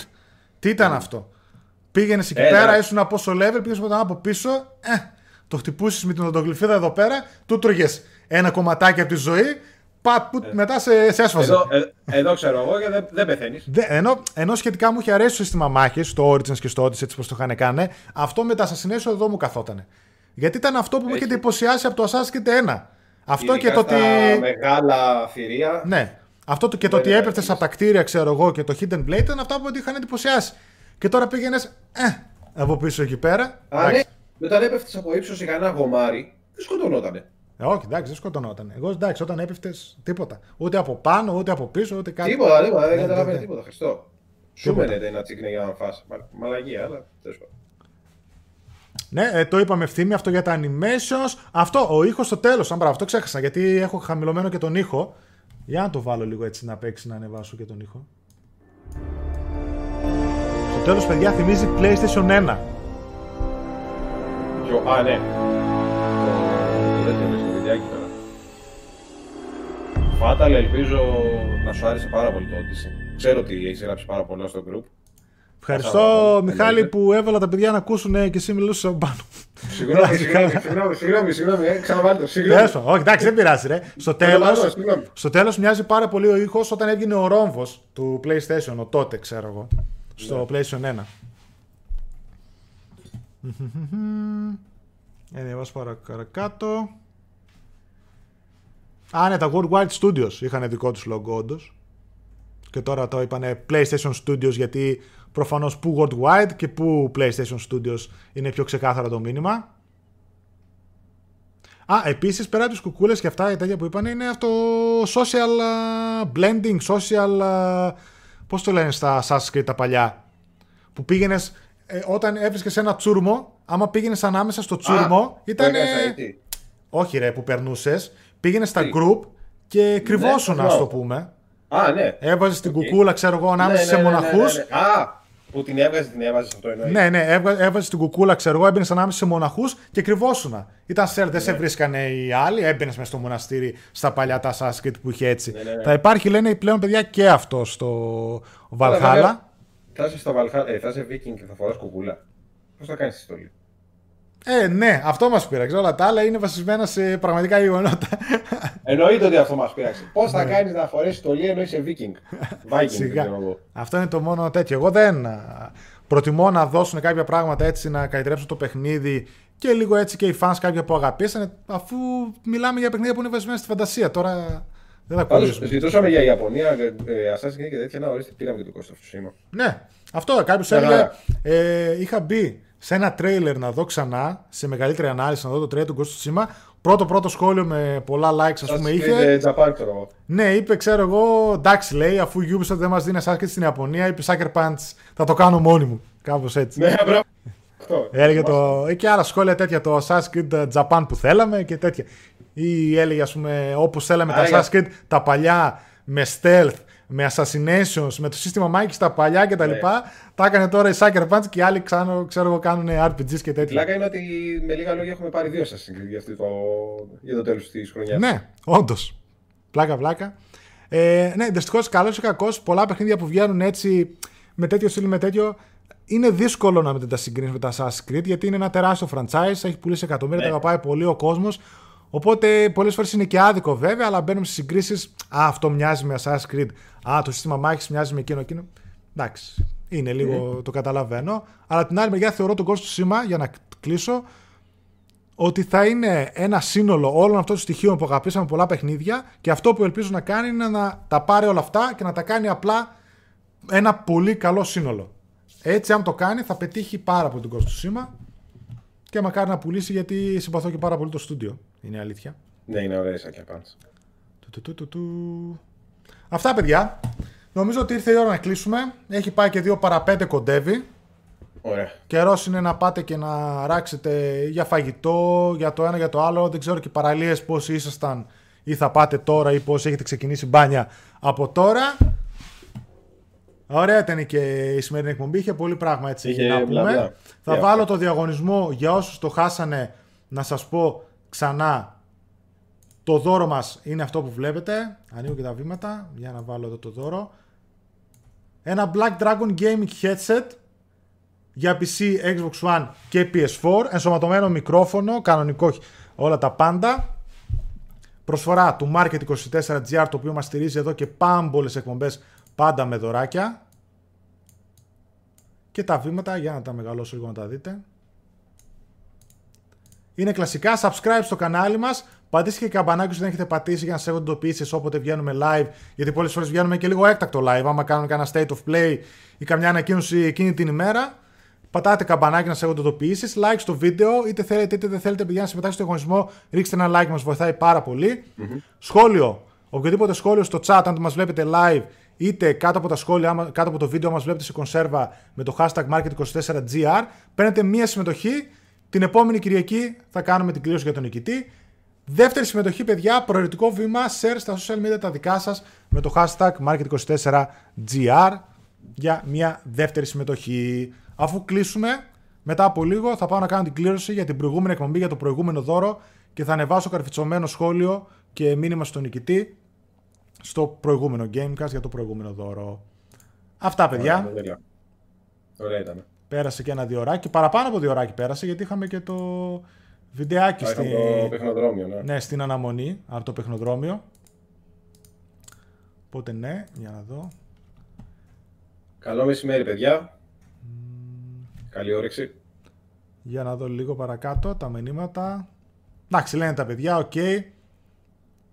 Αυτό που λέγαμε που συγκρίνουμε έτσι πολλά παιχνίδια κάθε φορά με κάποια γνωστά franchises Ε, καλά, πάντοτε θα τα γίνει λοιπά. Προφανώς δύσκολο είναι, παιδιά, κάθε φορά Πάτη να ένα είναι. καινούριο παιχνίδι και ένα open world παιχνίδι να ανακαλύπτουν τον τροχό ξανά και ξανά. Πάνω κάτω τα έχουμε δει όλα.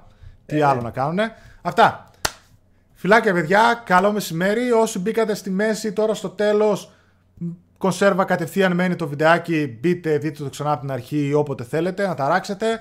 Μετά, επαναλαμβάνω, μετά από λίγες ώρες θα τα ανεβάσω και σε όλες τις podcast υπηρεσίες. Κάντε μας subscribe στην αγαπημένη σας podcast υπηρεσία να μας ακούτε και από εκεί. Αν τυχόν χάνετε τα βίντεο, τα live ή θέλετε απλά να μας παίρνετε μαζί σας να μας ακούτε από το κινητό. Αυτά. Μας παίρνετε Φιλάκια. μαζί σας, Γενικά. Φιλάκια. Ciao, ciao. Bye Γεια σας, bye. γεια σας. Ευχαριστούμε, παιδιά, για τα καλά σα λόγια. Να είστε καλά. Bye bye.